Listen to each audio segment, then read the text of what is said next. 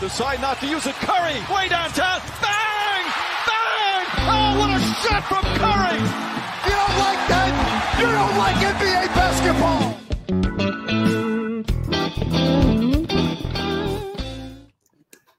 Herkese merhabalar. Pick and Pod'un yeni bir bölümüyle karşınızdayız.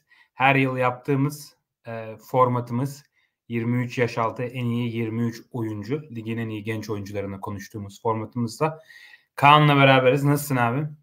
İyilik canım senden. Ben de iyiyim. Teşekkürler. Seni görmek güzel.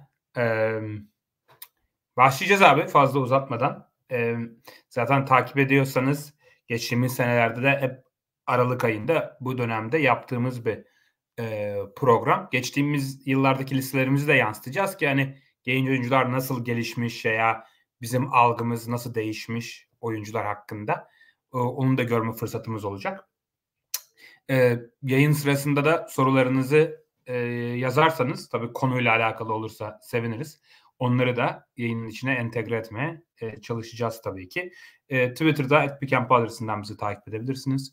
E, Discord kanalımıza e, katılmak isterseniz onun da linki Twitter'ımızda e, mevcut. Bu yayını da e, beğenirseniz e, hatta yorum atarsanız e, seviniriz. Çünkü biraz da zaten farklı fikirlerin olduğu biraz kutuplaştırıcı da bir e, konu. Çünkü elimizde oldukça ufak bir örneklemenin olduğu e, oyunculardan e, bahsediyoruz ve biraz şu subjektif tabii doğal olarak. Hani 19-20 yaşında oyuncuların kariyerlerini biraz e, tartışacağız. O kolay bir şey değil. O yüzden katıldığınız katılmadığınız yönleri e, yorumlara yazarsanız oradan muhabbet devam ettirebiliriz. Abi başlamadan önce e, istersen kriterimiz ne? E, onu bir anlat. Yani 23 yaş altı oyuncuları alıyoruz. 23 yaş altı tam aslında doğru terim değil burada. 2000 doğumlular ve sonrası yani 2000 de, Ocak 2000 ve sonrası doğan herkes var e, bu işin içinde. Eğer hani bu genç oyuncu neden yok diye düşünürseniz bir doğum tarihine e, bakmanızı öneririm. E, kriterimiz nedir abi? Sen istersen öyle bir giriş yap sonra başlayalım. Evet dediğin gibi yani biraz subjektif tarafı var tabii ki. Ee, en iyi 23 prospect gibi düşünebilir e, izleyicilerimiz. Yani oyuncuların e, bütün kariyerini e, düşünerek yapıyoruz. Hani bunu en en rahat örnekleyebilecek soru herhalde e, mesela bir genel menajer veya takım sahibi olsanız ve takımınıza işte sıfırdan e, oyuncu alıyorsanız ya da bir expansion team mesela yakında bir expansion team olacak e, NBA'de e, 3-4 seneye. Expansion team bütün e, 23 yaş ve altı oyuncular e, 2000 e, doğumlu e, yani 2000 ve sonrası doğumlu oyuncular seçime açık e, diyelim. Kimi seçersiniz? Biraz öyle düşünebilirsiniz. Tabii soru öyle olunca e, oyuncunun bütün kariyeri e, ve hani şu anki yaşına itibaren beklentileriniz nedir? E, bir oyuncunun 19 yaşında belli bir seviyede olması, belli şeyler göstermesi, 23 yaşında o seviyede olmasından çok e, farklı bir durum. E, o yüzden oyuncuyu düşünürken hem kariyerinde e, mesela oyuncunun kariyerini 100 dilime e, ayıralım. E, 100, e, 100. dilimi en yüksek potansiyeli olsun. 50. dilimi de ortansiye, e, ortalama potansiyeli olsun. E, iki oyuncu arasında belki 50. dilim e, sonuçları oyuncu A'da daha yüksek olabilir ama oyuncu B'nin 100. dilimi ya da 90. 80. dilimi daha yüksek olabilir. O yüzden onların hepsini bir arada e, değerlendirerek e, düşünmek lazım. Benim, benim bakış açımdan hani oyuncunun ortalama kariyer beklentisi böyle 50. dilim yerine yani o tabii ki önemli ama oyuncunun tepe noktaları nedir e, e, onu da düşünmek önemli. Çünkü şampiyon olmak hedefse e, tavanına ulaştığı zaman gerçekten hani sizi oraya taşıyabilecek oyuncuyu e, bulmak en zor şey e, NBA'de. E, öyle e, açıklamış olayım biraz. Bilmiyorum ekleyeceğim bir şey var mı? Evet yani tabii ki bunda e, bir ekleyeceğim şey sakatlıkları da e, göz önüne alıyoruz. Yani sakatlık riskini göz önüne alıyoruz. Bazı oyuncuların evet belki e, tavanı diğerlerinden daha yüksek olabilir ama o sakatlıklar yüzünden o tavana çıkma ihtimali daha düşük olabilir. E, bunları da göz önüne e, alıyoruz tabii ki. E, önümüzdeki 10-15 sene hangi genç oyuncuları takımımızda görmek isteriz? Sorunun e, cevabı bu. Tabii burada pozisyonlar önemli oluyor. E, oyuncuların rolleri önemli oluyor. E, bunların hepsini zaten e, konuştukça göreceksiniz siz de. E, İstersen abi e, başlayalım. Şimdi dediğim gibi biz bunu 2020 yılından beri e, yapıyoruz. O listelerimize hızlıca bir göz atalım. E, burada biraz kaymış ama zaten hızlıca geçeceğimiz için çok bir problem değil. Bu Ekim 2020'de yaptığımız program. Görüyorsunuz zaten herkesin bir baby face'i var. E, Jason Tatum'un, Ja Morant'ın falan. E, 2020'de Luka Doncic tek başına ayrı bir basamaktaymış. Ardından Jason Tatum, Trey Young, Zion ve Ja Morant'ı görmüşüz. E, Jamal Murray, Bam Adebayo, Brandon Ingram, Darren Fox, Jaren Jackson bir alt basamaktaymış. E, burada mesela bir gözüme çarpan şey, şey Gilgis Alexander mesela üçüncü basamakta e, ha, görmüşüz. Kaan Korkut'a selam olsun. Pod WhatsApp hesabının en büyük tartışmaları bu grafikten gelen bir e, bunun bir sonraki senesi de olabilir. Fox ve e, Gilgis Alexander arasında. Yok, bu seneydi galiba. Biz Fox'u Gilgis Alexander'ın önüne yazmıştık herhalde. E, Korkut da öyle şey mi olur? Gilgis Alexander net önünde e, demişti. E, biraz haklı çıktığı söylenebilir. E, bu arada hani biz ayrı listeler yapıyoruz ama sonra listelerimizi ortaklaştırıyoruz. Hani konsensus liste bu. E, ama hani listemizdeki ayrılıklara da değineceğiz tabii ki. E, sonra mesela biraz hayal kırıklığı yaratan isimleri de burada görmek mümkün aslında. Bu listelere bakmanın bir sebebi de hani çok umut vadeden ama sonra kariyeri beklentiler seviyesinde ilerlemeyen oyuncuları da görebiliyoruz. Mesela burada DeAndre Ayton, John Collins, um, Tyler Hero bu klasmana e, girebilir. E, belki en tepedeki isimlerden Zion Williamson bu e, klasmana girebilir belki. E, en alttaki oyuncular arasında da tabii e, Gary Trent Jr., Colin Sexton e, falan göze çarpıyor. E, Jonathan Isaac ve Lonzo Ball'un e, tabii sakatlık riskleri var. Burada gözüne çarpan, eklemek istediğin bir şey var mı? Ee, ya çok da kötü yapmamışız açıkçası. Yani böyle bir listeye baktığım zaman e, SGA dışında e, ki büyük ihtimalle senin de tamdır yani ben bir üst seviyeye koymuşumdur diye tahmin ediyorum. Geleceğini o kadar iyi biliyordum evet. ki yani. Ee, ya da Mert o zaman Mert falan da yapmış olabilir. Ee, suçu başkasına atabilirim. Sen Ama çok kötü bir şey yok yani. Koymuşsundur zaten büyük ihtimalle. Kime ne? Sen MVP şeyine koymuşsundur kesin. Tabii tabii doğru. doğru. Aynen. Ee, onun için çok bir sıkıntı görmüyorum. Yani tabii Jonathan Isaac falan çok sakatlandı ama.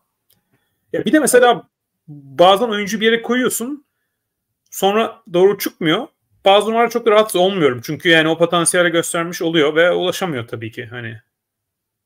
Evet. Yani mesela Kobe White'ı koymuşuz buraya. Kobe White bundan sonraki 2-3 sene listemizin dışında kaldı. Hiç onu gösteremedi ama bu sene yeniden hani bu seviyede bir potansiyeli olduğunu yeniden gösteriyor. O yüzden hani hep bahsediyoruz oyuncuların gelişimi e, düz bir çizgi yani sürekli yukarı giden bir çizgi olmuyor. İnişler çıkışlar olabiliyor. Bunu da Kobe White örneğinden iyi bir şekilde görebiliyoruz aslında. E, 2021'e gelelim. 2021'de e, tepe değişmemiş. Zaten Luka Doncic lige girdiğinden beri zaten en iyi genç oyuncu e, şeyini aldı o bayrağı ve bırakmadı. Ama arkasındaki isimler biraz daha değişti. Burada Luka Doncic'in arkasında Trey Young, Jason Tatum, Ja Morant gelmiş. Sonra mesela Zion bir basamak aşağı düşmüş. Şey Gilles Alexander bir basamak yukarı çıkmış. Oraya bir Lamelo Ball girmiş. Evan Mobley, Anthony Edwards, Kate Cunningham girmiş.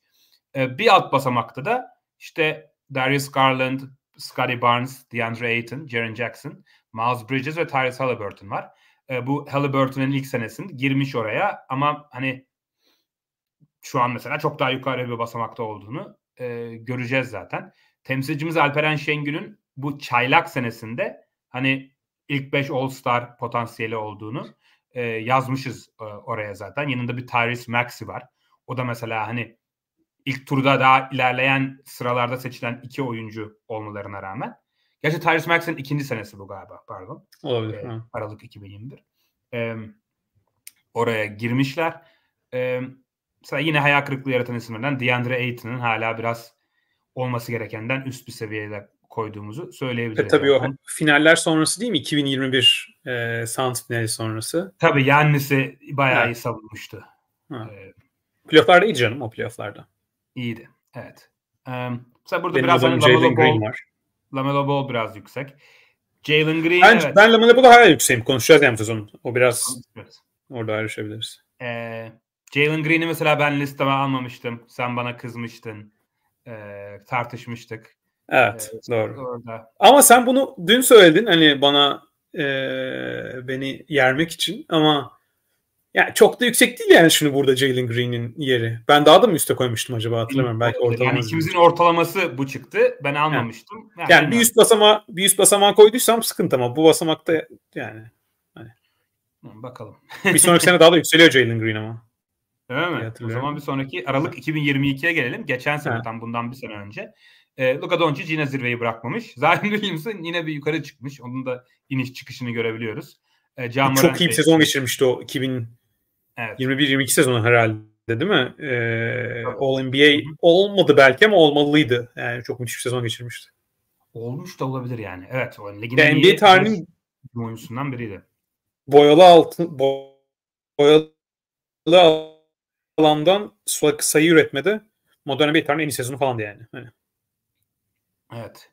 Ee, burada mesela işte Darius Garland'ın bayağı yukarılarda olduğunu görüyoruz. Takıldım. Ee, ha şimdi geldi tamam.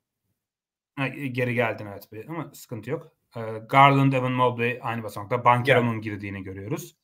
Ee, Kate Cunningham hala e, iyi bir yerde. ikinci basamak, üçüncü basamakta görmüşüz. Ee, biraz mesela yukarıya koyduğumuz isimler var. İşte Jalen Green biraz hak ettiğinden yukarıda girmiş. Ben Mathurin var hatırlarsınız geçen sene çaylak sezonuna çok çok iyi başlamıştı. Sonra ikinci yarısında acayip düştü. Ee, işte bunu da aslında bu dönem yapmanın bir hem avantajları var hem dezavantajları var. Dezavantajlarından biri de bazen böyle bazı çaylaklar çok hızlı başlayabiliyor. O yüzden biraz overrate edebiliyorsun onları. Ben Mathurin'de göreceğiz nerede olacak. Ee, ondan o, o, o problemi yaşamış olabilir. Yine ilk 5 All-Star seviyesinde Alperen Şengün'e yer aldığını işte 20 en iyi 20. prospect, en iyi 20. genç oyuncu gibi bir sıralamada Alperen'in olduğunu görüyoruz. Orada bir Jordan Poole skandalı var. Orada da ben kendime şey yapayım. Orada da sen almamıştın, ben almıştım son şeye. E, ilk 5 All-Star seviyesini. Ha, yine yine çok yüksek değil ama yani. Değil, değil. Evet. E, mesela şey biraz kutuplaştırıcıydı. Anthony Simons'ı bir üst basamağa alıp Poole ve Hero'yu aşağı almamız. Hani bence biraz o e, doğru çıktı yani e, diyebiliriz. Evet Simons bu sene girmeyecek listeye. Yani benim beklediğimin biraz altında kaldı ama e, Poole'a göre tabii çok daha iyi. Hero'ya göre de e, daha iyi diyebiliriz. Yani. Ee, evet sıradaki o zaman bu senemize gelelim abi. Ee, bu sene şimdi bu sene bir çaylak sınıfı geldi tabii. Aslında hani draft sınıfı olarak çok e, üst düzey beklentilerle gelen bir e, sınıftı. O yüzden bu listede bayağı isimlerin değişeceğini görebiliriz ve Luka Doncic'in hani her sene birinci olan, kendi basamağında ayrı olan Luka Doncic'in listeden çıktığını görüyoruz. Yani 99 doğumlu olduğu için. O yüzden yeni bir birinci gelecek ve yani Luka Doncic kadar kendini kanıtlamış bir genç oyuncu yok şu an ligde. Yani Luka Doncic 20'li yaşlarının başında hani o MVP tartışmalarına girmiş, All NBA olmuş, takımını konferans finaline çıkarmış bir genç oyuncuydu. Şimdi o apoletlere sahip bir genç oyuncu yok. O yüzden biraz aslında işimiz biraz daha zor. Ben mesela bilmiyorum katılır mısın? Bu seneden biraz daha zorlandım. Belki birinci isim belirlemekte zorlanmadım ama işte ikinci, üçüncü isimden sonra bayağı bir zordu bence. O da dediğim sebepten yani kendini çok kanıtlamış genç oyuncu pek yok şu an ligde sanki. Katılıyorum evet ben de zorlandım. Yani aynı anda hem çok kanıtlamış oyuncu Luka gibi olmadığı doğru. Ee, ama çok fazla gerçekten potansiyeli çok yüksek oyuncu da var bence. Mesela bu listeye bakıyorum şimdi geçen seneki. Bu seneki liste bence daha güçlü. Yani bu yani Luka Wembanyama gelecek. Onu konuşacağız. Yani Luka Wembanyama'yı bir kenara ayırırsak oradan sonra e, daha güçlü diyebilirim yani. Katılıyorum. Bu sene yani ya zaten ligdeki yetenek bareminin sürekli arttığından, yetenek seviyesinin arttığından bahsediyoruz. Bunu da bence en iyi gördüğümüz şeylerden biri bu genç oyuncu listesi. İnanılmaz bir yetenek sınıfı var ve yani gerçekten 10. 11. oyuncudan sonra çok zor oldu ve yani 30-35 tane bu en iyi 23 oyuncuya girecek isim vardı. Zaten tartışacağız deyip geçelim birinci oyuncumuza. İkimiz dediğim gibi ayrı ayrı listeler yaptık ama ikimizin de bir numarası ve ayrı basamağında e, bir tane isim vardı. E, dediğim gibi eğer katılıp katılmadığınız yönler varsa izleyicilerimizden yorumlara alırsak onları onu da alırız yayına. Bir numara ikimizin de 23 yaş altı en parlak 23 oyuncusunda Victor Wembanyama vardı. 2023 draftının bir numarası. Ee, hem Wembanyama'yı neden ayrı bir basamakta aldın hem de buraya başkasını düşündün mü yoksa çok net bir şekilde mi kendine ayrıştırdı Wembanyama ve neden ayrıştırıyor? Evet biraz düşündüm. Ee, iki isim daha var bunun hani bence MEP All-NBA e, seviyesinde. Wembanyama'nın seviyesini biraz daha hani hem potansiyel hem e, şu anki oy, oyununu da katabiliriz. Yani şu anki oyun tabii ki bu seviyede değil ama gösterdikleri ve NBA'ye gelmeden önceki e, potansiyeli e, hani standart bir MVP'den daha çok sakatlık yaşamazsa böyle NBA tarihinin en iyi 20-30 oyuncusundan biri olma e, senaryosu gayet gerçekçi. Daha da yukarılara da e, çıkabilir ama e, sağlıklı geçirdiği bir kariyerde e, beklenti hani standart bir MVP beklentisinin bile üstünde e, diyebiliriz. O, o tarz bir oyuncu daha böyle hani 20-30 sene sonra dönüp bakacak diye düşünürsem kendi kendime hani şu anki genç oyunculara o tarz diğer oyuncunun bu yaşlarda bir e, Luka var e, diyebilirim. O işte dediğin gibi 99 olduğu için bu sezon şeyden çıktı e, sıralamadan. Ama e, bir sonraki basamakta göreceğiz. İki oyuncu da e, açacağız. Onları hani aynı basamağa koysam mıydım diye düşündüm Mbayama ile ama sonra dediğim gibi fiziksel özellikleri zaten hani NBA tarihinin eşsiz fiziksel özel kombinasyonlarından bir tanesine sahip. E, boy ve kol açıklığı hani kol açıklığı 2.40'a ulaşan bir e, oyuncu. E, işte boyu 2.23-24 olması lazım. O boyda e, ben beni en etkileyen şey açıkçası tabii şutundan bahsedebilirsiniz. İşte hem e, üçlük çizgisinde hem e, boyalı alanında çember korumasından bahsedebilirsiniz. E, hareket edişinden, atleti, o boydaki atletizminden bahsedebilirsiniz. Bunların hepsi e, çok etkileyici. Yani şutu yüksek yüzeye girmiyor şu anda ama hani çıkarma hızı, mekaniği açısından. E, beni en etkileyen şey bu boyda bir fizikte bir oyuncunun e, koordinasyonu. Yani hem topsuz hareket edebilme koordinasyonu hem eline top geldiği zaman. Mesela Mbanyama'nın benim en çok beğendiğim hareketleri bu sezon Aliyup pası geldiği zaman topu havada tutup bir anda yan bir tarafa pas veriyor. Böyle çünkü çok aşırı yerlerde tutuyor topu fiziği yüzünden. Mesela böyle Panya'nın bir kol gerisinden topu yakalıyor. Çünkü kötü bir pas geliyor. Bir anda onu sağın içine sokup pasa çeviriyor. Yani bu boyda ve bu e, nasıl söyleyeyim yörüngeye sahip bir oyuncunun bu kadar koordine hareket edebilmesi beni en etkileyen şey e, şu anda ben Bayama'da o. İkincisi de e, tabii ki sakatlık ihtimali bu, bu, bu boyda oyuncularda yüksek oluyor ama Wembanyama özelinde böyle sakatlanacak gibi hissetmiyorsunuz izlerken. Hatta ve hatta mesela çok kötü bileğini burktu bir maçta. Sonra hemen devam etti. Şimdi bir, bir maç kaçıracaktır ondan ama yani çok büyük bir esnekliği var ve kendine çok iyi bakıyor.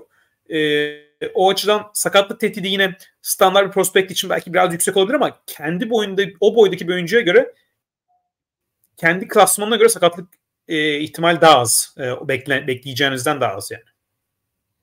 Abi katılıyorum ya. Bence hem taban hem tavan olarak kendini ayrıştırıyor. Yani Wembanyama bence yani gördüğümüz en garanti prospektlerden biri. Yani taban e, olarak düşündüğümüzde. Yani Wembanyama'nın en kötü senaryosu bence hani ligin en iyi 5 savunmacısından biri. En kötü se- senaryosu yani.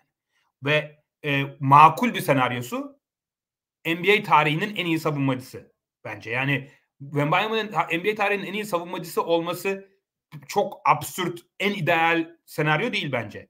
Ee, Birçok senaryoda o seviyeye gelebilir Wembanyama. Bu da onu çok ayrı bir seviyeye taşıyor. Evet, hücumu belki takımınızın merkezini inşa etmeye için böyle inanılmaz üst seviyede değil ama yani NBA tarihinin sayılı savunmacılarından biri olup işte takımınızın en iyi ikinci hücum opsiyonuysanız bile bu yani sizi yani Anthony Davis diyelim. Yani yani anlattığım oyuncu profili biraz Anthony Davis'in prime profili değil mi? E o da zaten ligin en iyi 5 oyuncusundan biriydi prime'ında. Bu Wembanyama için gayet elde edilebilecek bir e, seviye bence.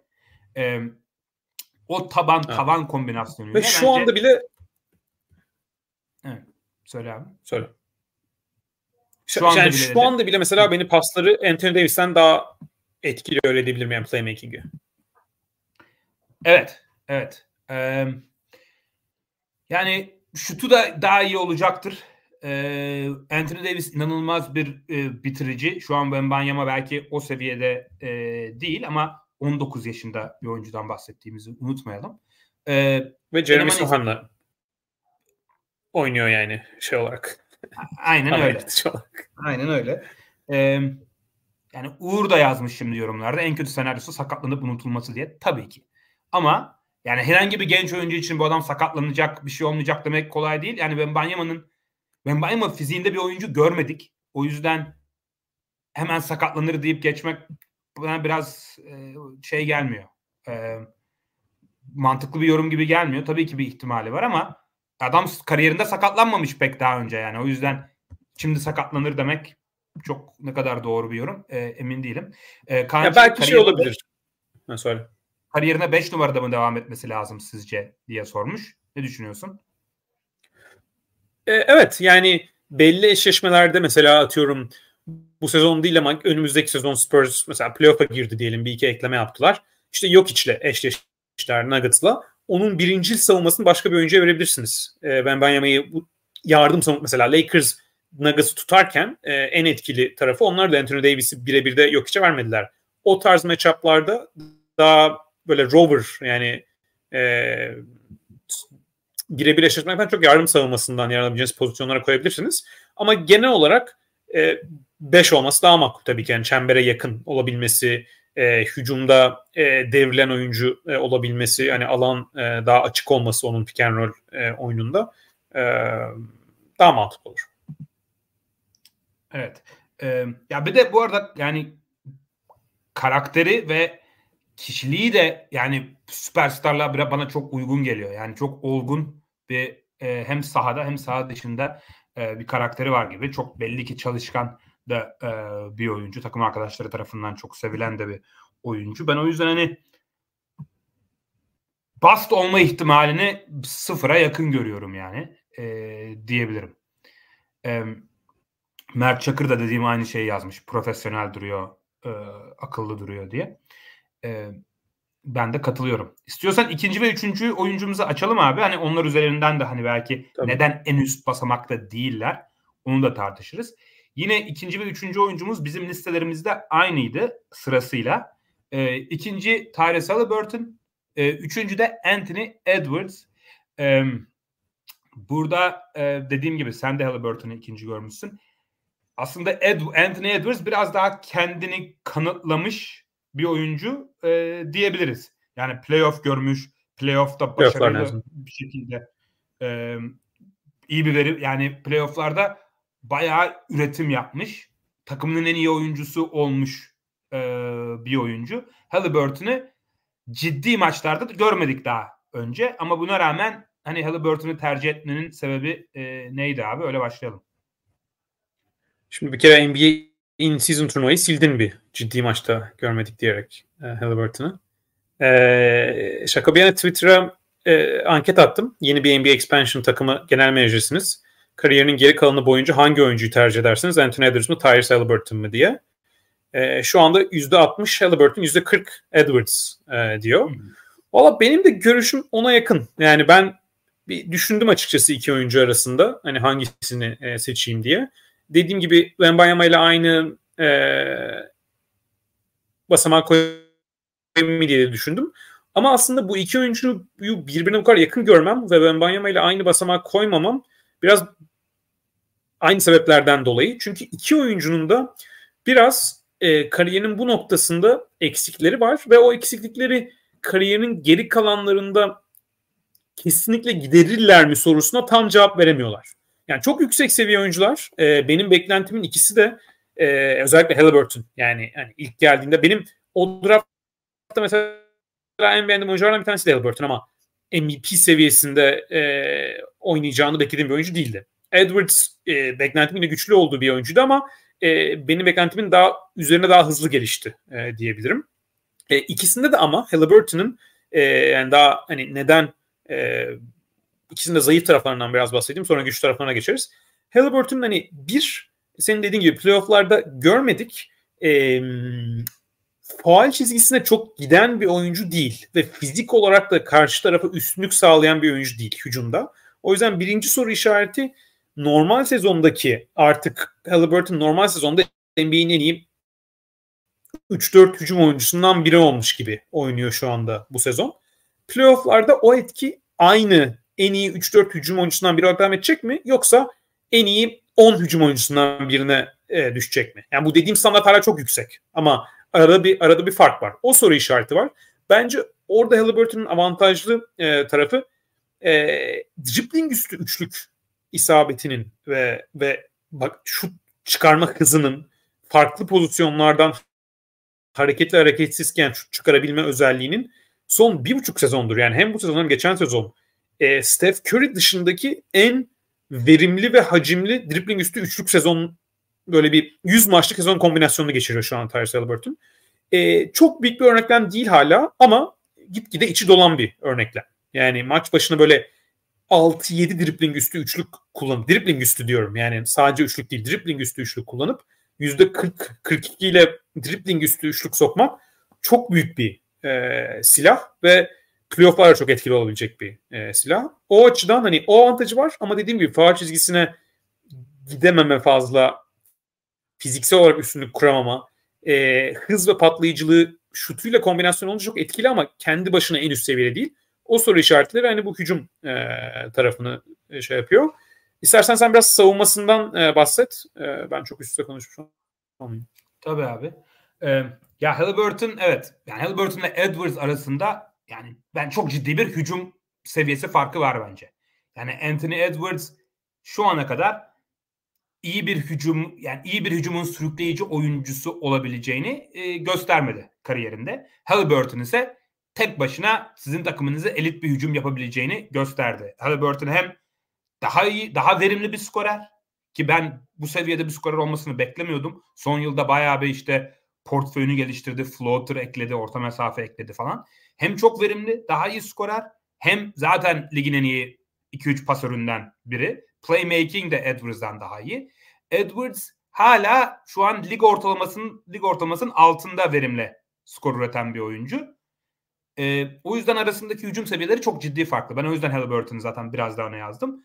İşin savunma tarafında da tam tersi Edwards lehine bir dağlar kadar fark var. Halliburton felaket bir savunmacı.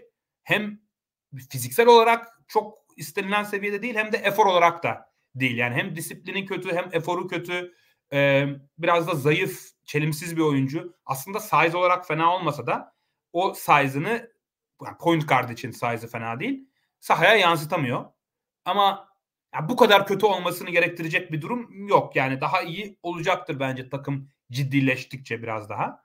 Ee, Anthony Edwards ise playofflarda ligin en iyi dış savunmacılarından biri gibi e, oynadı ve yıllardır da iyi bir savunmanın parçası. Bu önemli ama sonuçta Halliburton ve Edwards da dış oyuncular ve takımınızın bir numaralı hücum sürükleyicisi olmasını beklediğiniz oyuncular. E, bireysel oyunculara bakarken bence hücum biraz daha önemli savunmadan. Özellikle bir pivot değilseniz, bir dış oyuncuysanız savunmada ne kadar iyi olursanız olun hücumdaki hücumunuz arasındaki farkı kapatmaya yetmiyor bence.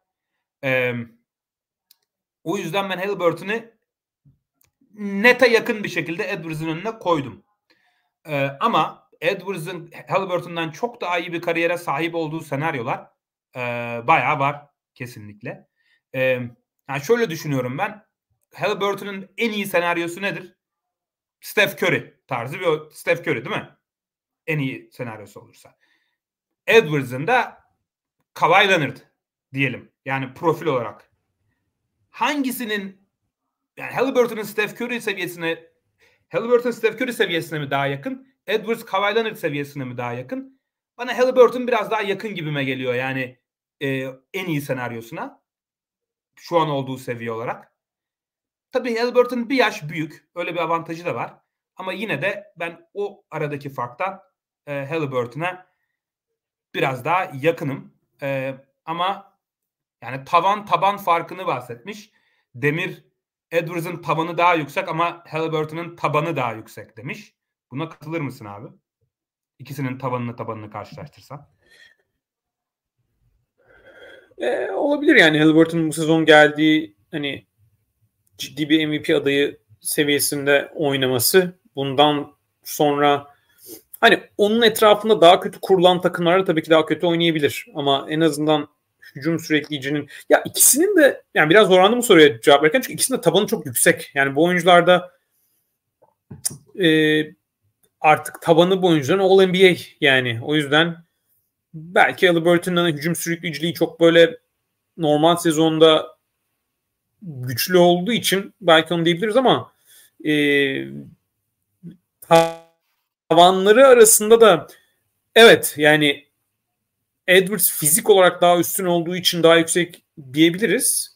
Ama bence Halliburton'un senin bahsettiğin hani boy olarak hatta fizik olarak da yani bir Trey Young değil e, sonuçta. O yüzden birkaç sene sonra vücutta bir yani hiçbir zaman kalın bir oyuncu olmayacak ama oyuncular yaşlandıkça başlandıkça 20'lerinin sonuna gelmeye başladıkları zaman 30'larına hele geldiklerinde biraz daha doluyorlar. Biraz daha böyle bir vücut gücü e, kazanıyorlar. Hani oyunun belli daha atletizmin en keskin taraflarını kaybediyor olsalar da. O yüzden ben kariyeri ilerledikçe pozisyon bilgisi falan daha da güçlenecektir. Savunmada e,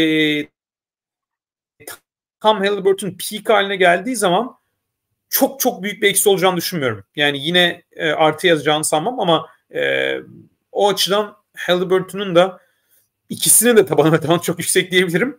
O yüzden ben de senin biraz daha dediğin yani taban taban ayrımı çok yapmaktansa e, Halliburton'un bu kadar skor ve e, playmaking'i bir araya getirirken benim açımdan buradaki tiebreaker Halliburton'un diğer üst seviye oyuncularla e, hücum oynay edebilmesi daha yüksek ihtimal bence. Yani ben özellikle son bir iki senedir bunu biraz daha fazla düşünüyorum. Yani Tyrese Halliburton'un oyunu daha yok hiç vari mesela Luka vari olmaktansa. Yani çok daha fazla toptan hızlı çıkabilen, e, topsuz e, tehdit yaratabilen, e, pası hani al ver yapıp biraz daha böyle futbol terimi oldu ama al ver yapıp hücumda e, o tarz e, e, hücuma dahil olabilmesi bir Anthony Edwards'ın çok elit bir hücuma dahil olabilmesinden daha kolay. Edwards biraz daha böyle topu elinde ezebiliyor, orta mesafesinde kendine yer açıyor, oradan sayılabiliyor.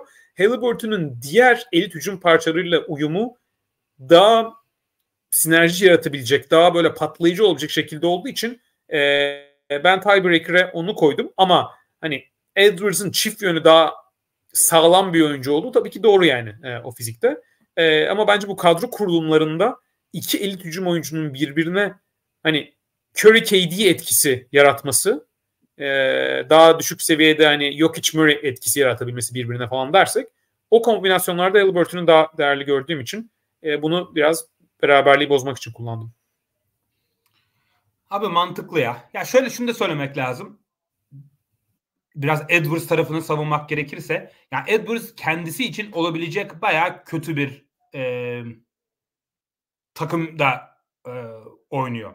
Yani tabii Minnesota şu an ligin Evet yani ligin en iyi derecesine sahip takım nasıl bir kötü ekosistem dersin ama hücum olarak yani hiç spacing'i olmayan işte çift sürekli çift uzunla oynayan e, bir ekosistemde Edwards'ın oraya taşıyıcılık yapması gerçekten kolay değil. Halliburton ise kendisi için bayağı iyi bir sistemde. İnanılmaz tempolu oynuyorlar. Herkes şut atabiliyor. Herkes skor üretebiliyor.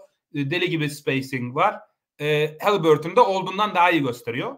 Biz hep konuşuyoruz bunu. Yani oyuncuları oldukları en iyi senaryoda ve en kötü senaryoda değerlendirmemek lazım. Zaten biz değerlendirirken ikisini herhangi bir 30 takımdan birine koyduğumuzda e, nasıl olur ya da bir expansion takımına koyduğumuzda nasıl olur diye e, değerlendirmeye çalışıyoruz. Ama tabii e, değerlendirmelerimizi etkiliyor tabii bulundukları e, takımlar. E, o yüzden hani e, onu da unutmamak lazım. E, istersen dördüncü oyuncumuza gelelim abi. E, dördüncü oyuncumuza geldiğimizde ikimizin de list, ikimizin listesi biraz ayrışıyor e, açıkçası ve bayağı büyük bir basamak var e, burada. Hani oyuncuları ayrıştırmamız biraz daha zor bir hale geldi. Ha, burada senin bir istatistiki çalışman var. Üzerinde çok durmak istiyor musun yoksa bayağı hani e, bahsettik de ama Yo yani slaytlardan böyle geçerken e, belki daha ileri geldiğim zaman daha çok oyuncu olduğu zaman hani oyuncuların böyle çok da bu detaylı bir çalışma değil yani. Zaten bu tarz oyuncularda rakamlarda hani çok endekslemektense genel bir seviyesini göstermesi açısından oyuncuların hani sayı, gerçek şut yüzdesi, verimi, rebound, assist, steal, block, top kullanma oranı ve BPM e, alması kolay olduğu için hepsini bir arada aldım. Yoksa hani BPM'den daha iyi etki ölçümleri de var ama BPM'de oyuncunun 100 pozisyon başına etkisini gösteriyor. Mesela buraya çok kısa bakarsak Wembanyama çaylak sezonunda hani verimsiz, iyi savunmacı, nötre yakın bir oyuncu. Belki daha iyi diyebilirsiniz savunması yüzünden. Halliburton MVP adayı seviyesinde. E, Anthony Edwards bu sezon daha çok nasıl söyleyeyim All-Star e, seviyesinde. All-NBA sınırına e, All-NBA sınırında e, diyebiliriz. Böyle seviyelerini göstermesi açısından biraz. Yaşı da koydum buraya. Hani ben bir 20, 20 yaşında, Albert'in 23, Edwards 22. Mesela Burton 22 e, daha iyi diyebiliriz e, mesela. Ama geçen sezon Halliburton başladığında yine aslında Edwards'ın bu sezonki seviyesinden daha yüksekte de başlamıştı da diyebiliriz. E, onları düşünmek lazım. Doğru abi. O zaman açıyorum e, bir sonraki basamağımızı. E, burada ikimizin dediğim gibi konsensus listesi, ortak listesi ve burada 4'ten 9'a kadar e, giden bir e, pardon 4 ile 8 arası 5 e, oyunculuk bir e, sıralama var. Sırasıyla e, 4 Chet Holmgren, 5 Bankero, 6 Evan Mobley, 7 Tyrese Maxey, 8 Alperen Şengün olmuş. Aslında senin de bu, burada basamakta olan oyuncular vardı. Benim de olan ayrı oyuncular var. İkimizin ortak konsensusu dediğim gibi. Ee, burada mesela e, ben chat'i 4'e yazmıştım. Sen 5'e yazmışsın. E, sen Bankero'yu 4'e yazmışsın. Ben de Bankero biraz daha gerilerdeydi mesela. E, istersen genel bir bahsedelim. Yani e, Chet Holmgren'den başlarsak hani aslında profil olarak hani Wembanyama'ya benziyor. Ne açıdan? İdealize olmuş senaryosu takımın ana sürükleyici oyuncusu. Bir numaralı hücum opsiyonu olan bir oyuncu değil. Yani makul bir senaryoda. Oraya gelme ihtimali var mı onu konuşuruz belki ama yani ligin en iyi savunmacılarından biri olup en elit ikinci op- hücum opsiyonlarından biri olacak bir taman. Ve bu bence onu e, bu, bu basamağın en önüne koyuyor. Ama sen Bankero'yu mesela önüne koymuşsun. Onun argümanını yap istersen. Evet yani tabii şimdi burada bu basamağa geldiğimiz zaman hani seviye olarak biraz daha All NBA All Star hani buradaki oyuncular e, beklentimiz hatta iyi gittiği zaman da hani belki kariyerin hani o 100. dilimden bahsettim ya en en seviye değil ama hani 60-70 beklenti üzeri bir yere geldiği zaman bile hani bir şampiyonluk takımının birinci oyuncusu olmayacak oyuncular herhalde. Daha çok o rolü belki biriyle paylaşabilirler. Ee, en iyi, daha iyi, en iyi değil de hani iyi senaryolarında o rolü biriyle paylaşabilirler. İkinci oyuncu olabilirler. Sadece hücum olarak demiyorum yani. Komple oyuncu seviyesi olarak diyorum. Ee, biraz o yönden olduğu için aslında oyuncuların e, diğer elit oyuncular nasıl uyum sağlayabileceğine de bakmak lazım. Ama aynı zamanda hala taşıyıcı rolleri de büyük derecede olacak oyuncular. Yani tamamlayıcı oyuncu da değiller. Ee, biraz daha nasıl söyleyeyim belki en en iyi seviyeleri böyle Jason Tatum gibi e, olabilir. Hani çok ideal bir takımda şampiyonluk bu sezonki Celtics'in en iyi oyuncusu Tatum. O tarz bir takımda olabilir belki. E, ama daha çok mesela belki Paul George gibi e, diyebiliriz. E, hani süperstar seviyesi oluyor ama hani top 5 değil belki. E, öyle olduğu zaman e, ben de Banker ve Chat arasında e, gidip geldim. E, yani şimdi Chat'te çok etkileyici tarafı bu kadar çabuk hani NBA'ye bu kadar çabuk bu kadar yüksek bir seviyeden e, girmiş olması. E, burada bir iki tane hani en öne atlama e, sevi- e, nedenleri chatte bence. Bir hani bir sezonda sakatlandı. 21 yaşında bir çaylak sezonu. Hani böyle 19 veya 20 yaşında bunu gösteren bir oyuncu değil. O biraz daha daha da etkileyici olurdu yani. Şu anda da etkileyici. Şu anda da All-Star seviyesinde oynaması etkileyici. E, ama Banker öyle aynı yaşlılar. Yani aralarında bir sene farkı olsa da bir, bir yaş farkı yok.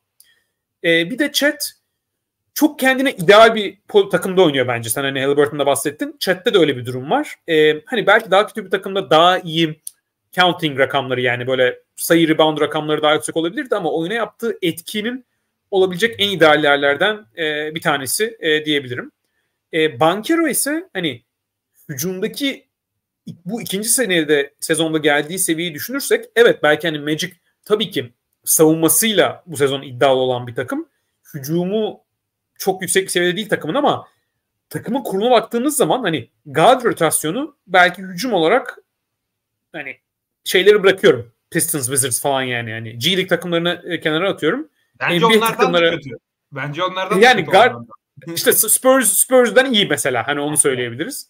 Ama guard rotasyonu gerçekten e, takımın yani Sags okey iyi katkı veriyor ama yani böyle bir oyun kuruculuk başlatacak açısından. E şimdi yok. Pivot Bitadze oynuyor. İyi niyetli ama yani e, Wagner e, okey toparlamaya başladı ama böyle acayip sezonda geçirmiyor. Bankero'nun e, o ekosistemde e, zaten ilk sezon göstermişti e, kıvılcımları. Onun üzerine hani şut mekaniğini daha da ilerletmesi, çembere gidişi bu yaşta bu e, tecrübede bir oyuncu için NBA tarihinin en iyi faal oyuncuların başında geliyor.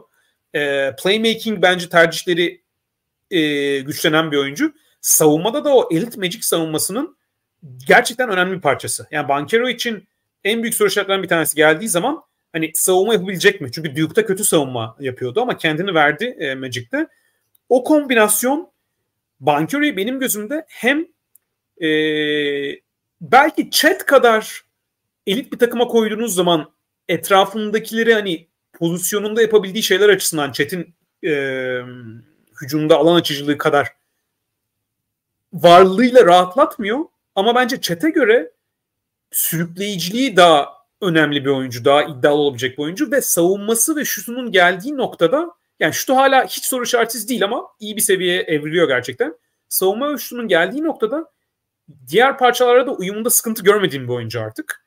O yüzden hani sürükleyiciliği daha yüksek olduğu için e, yani şöyle söyleyeyim Bankero'nun bence mesela MVP olma ihtimali çok yüksek bir oyuncu değil ama çete göre ciddi daha yüksek bir oyuncu. E, öyle söyleyebilirim hani böyle tabanını kırıp geçerse. E, o yüzden hani ben Bankero'yu en tepeye koydum. Hatta bir üst şeye de koymayı düşündüm. Yani Halliburton ve Edwards'la ama biraz daha izlemek lazım. Biraz daha görmek lazım. O ikisi arasında oynatım. Chat'ten çok kısa şeyden bahsedeceğim. Chat'in dribbling kabiliyeti müthiş. Yani bilmiyorum yani hani şutu ve çember savunması biraz insanların gözünü alıyor. Bu kadar kısa alanlarda, dar alanlarda bu kadar böyle e, spin hareketleri, kısa dribbling hareketleri beni yani inanılmaz etkiledi o boyda bir oyuncu için. E, onu da chat için söyleyeyim. Ya ben, senin son bahsettiğin konu bence Chat'in sen Chat'in MVP olma ihtimalinin onun da düşük ama bu basamaktaki herkesten bence daha yüksek bir seviyeye getiriyor. Çünkü Bankero'dan da yüksek diyorsun. Bence Bankero ya ben Bankero'ya biraz düşüğüm açıkçası. Geçen sene de düşüktüm. Draft edilirken de. Zaten bu listede ben mesela sen 4'e koymuştun. Ben 8'e 8. sıraya koydum. Benim ben be, benim listemde Bankero'nun önünde e, Tyrese Maxey, Evan Mobley ve Zion Williamson da var. Şimdi Bankero da evet çok kötü bir ekosistemde. O yüzden verimsiz olması anlaşılabilir. Ama yani Bankero'nun da yani skor portföyünün de çok geniş olmadığını da bilmiyorum e, söylemek lazım. Bana öyle geliyor açıkçası. Hem üçlük kullanma volümü çok yüksek değil. E, bence şut mekaniği de çok ideal bir seviyede değil ki. Yani bu sene servis atış çizgisinden %67 ile sokuyor. E, geçen sene üçlükten de %29-30 sokmuştu. Bu sene biraz daha üçlük sokuyor ama bayağı az e, volümle deniyor. E, yani şu an birincil skor opsiyonu servis atış çizgisine gitmek olan bir oyuncu. E, bu tabii ki çok değerli özellikle genç bir oyuncu için ama yani ne kadar durdurulamaz bir skorer olacağından çok emin değilim. E, evet iyi bir playmaker ama bayağı da topta kaybeden bir oyuncu. Hani böyle acayip bir asist top kaybı e, oranı işte takımı işte saha içi generali falan olacak bir oyuncu görmüyorum ben. E, çünkü inanılmaz bir yani saha görüşü falan iyi ama işte böyle yani çok hızlı, çok atlet, çok çabuk bir oyuncu da e, olmadığı için kendine böyle çok avantaj yani sağlayamıyor. Yani sağlarken fiz- gücüyle ve fiziğiyle sağlayabiliyor bunu. Ve sanki biraz hem kendine hem takım arkadaşlarına kolay şut yaratmakta biraz zorlanıyor gibime geliyor. Ama şunu da söyleyeyim. Orlando Magic o takıma kolay pozisyon evet. yaratmak. Halliburton'u evet. koy yani o da sorun olabilir. Evet. E, zor. Hakikaten zor. E, yani bana sanki biraz hani böyle ben burada Chat'in önünde okeyim yani Banker'ın. Mesela ben Maxi'yi çok zorlanırım Banker'ın önüne koyarken. Yani evet tamam güzel adım attı ama yani fizik olarak aradaki yani playoff'larda etki yaratabilme arasındaki fark ya da mesela Maxi'nin 21 yaş sezonuyla Bankero'nun 20-21 yaş sezonları bilmiyorum bana ben onları aynı seviyede düşünemedim mesela öyle söyleyeyim. Öyle diyeyim abi tamam hem ona Maxi'ye gelelim. Mesela tam onu diyecektim yani Bankero'nun böyle çok iyi bir verimle böyle 25-26 sayı averajladığını çok göremiyorum ben mesela. Ama Maxi şu an şu an yapıyor onu. E, ligin en iyi hücumlarından birinin parçası olarak. Ve yanında bir süperstarla oturtması bana daha kolay geliyor Max'inin. Zaten görüyor, gördüğümüz için de tabii daha kolay geliyor ama e, o yüzden ben Maxi Bankero'nun aynı basamakta olmalarına rağmen önünde gördüm. E, onu istersen Abi mesela Maxi'nin yani çok rakamsal detaylara girmek istemiyorum ama Maxi'nin true shooting'i 159.7 Bankero'nun 55.7. Yani o Sixers'da 159.7 ile o Magic'de 155.7 arasında ben fark göremiyorum açıkçası. Ee, hatta bence Bankero'nunki daha bile etkileyici olabilir e, rolü düşünürsek. Ki bu sadece skor. Yani Maxi kendi pozisyonu için bir kere biraz ortalama altı playmaking e, açısından. Bankero kendi pozisyonu için net ortalama üstü. Savunmada ciddi fark var bence bir playoff e, e, rotasyonu yani takımı falan kuruyorsak. E, bir de aralarında iki yaş fark var. Ya da bir yaş mı fark var? İki yaş fark var değil mi? İki. E, ben çok kuramıyorum yani. Evet hani Maxi'nin kariyerinin Bankero'dan daha olma ihtimali var mı? Var ama taban olarak çok ciddi fark görüyorum. Ee, yani yani Maxi fiziğindeki oyuncuların e, tabii ki yararlı olur ama e, zorlandığını görüyoruz yani playofflarda tur ilerledikçe. E, ya, bilmiyorum. Ya Bankero mesela hiç yani hiçbir zaman ortalama üstü bir şut şutör olmama ihtimali azımsanmayacak derecede olan bir oyuncu değil mi? Yani kariyer üçlü, üçlük yüzdesi yüzde 35-36 falan olabilir. Hatta beklenti o yönde bile olabilir. O, Ama 4 numara oynayacak. O zaman ne yapıyor Bankero? Yani rolü... E, 4 numara oynayacak ama. Olacak. E, 4 numara oynayacak ama ve top paylaşacak diğer süper yıldızla birlikte. E, bence ceza şutunu %30'ların üstünde atabilecek ben o mekaniği görüyorum. Bilmiyorum belki orada e, ayrışıyor yani O zaman da bilmiyorum. Yani Pascal Siakam tarzı bir o, hücum oyuncusu profiline geliyor değil mi o oyuncu? Ee, Siakam'dan bence e, perimetre dinamizmi ciddi daha yüksek Bankero'nun. Yani e, mesela daha Blake Griffin diyebilirsin. Evet. E, playmaking falan da daha yüksek. Yani bence Blake Griffin'in ciddi daha iyi savunmacısı. E, Blake Griffin de en iyi sezonlarında MVP adayıydı. Hani Bankero illaki olur diye demiyorum ama Pistons benim... Blake Griffin'den bahsediyorsun tabii değil mi? Clippers yani Clippers Blake Griffin uçuyordu çünkü. Uçuyordu evet ama Clippers Blake Griffin'in de MVP adayı olduğu zamanda hani uçarak domine ettiği dönemden çıkmaya başlamıştı yani biraz. Hani daha e, yani oyun bilgisi falan da kullanarak oynuyordu. Evet yani o atletizm yok tabii ki. Ya ya bilmiyorum bana Tyrese Maxey'nin hücum yani hücumda çok komple bir oyuncu. Yani hem geçiş geçiş oyunu hem dış hem ligin en iyi dış şütörlerinden biri. Hem pozisyonun en iyi bitiricilerinden biri. Ligin en iyi geçiş hücumcularından biri. Ee, o kombinasyon bana çok değerli geliyor. Ve e, yani Max evet savunmada zayıf bir oyuncu ama sonuçta bir numara oynayan bir oyuncu. E, takımınızın en kötü savunmacısı olabilir yani. Çok bir problem değil. Ee, yani bana şu an olduğu seviye Bankero'nun sanki çok net önündeymiş gibi.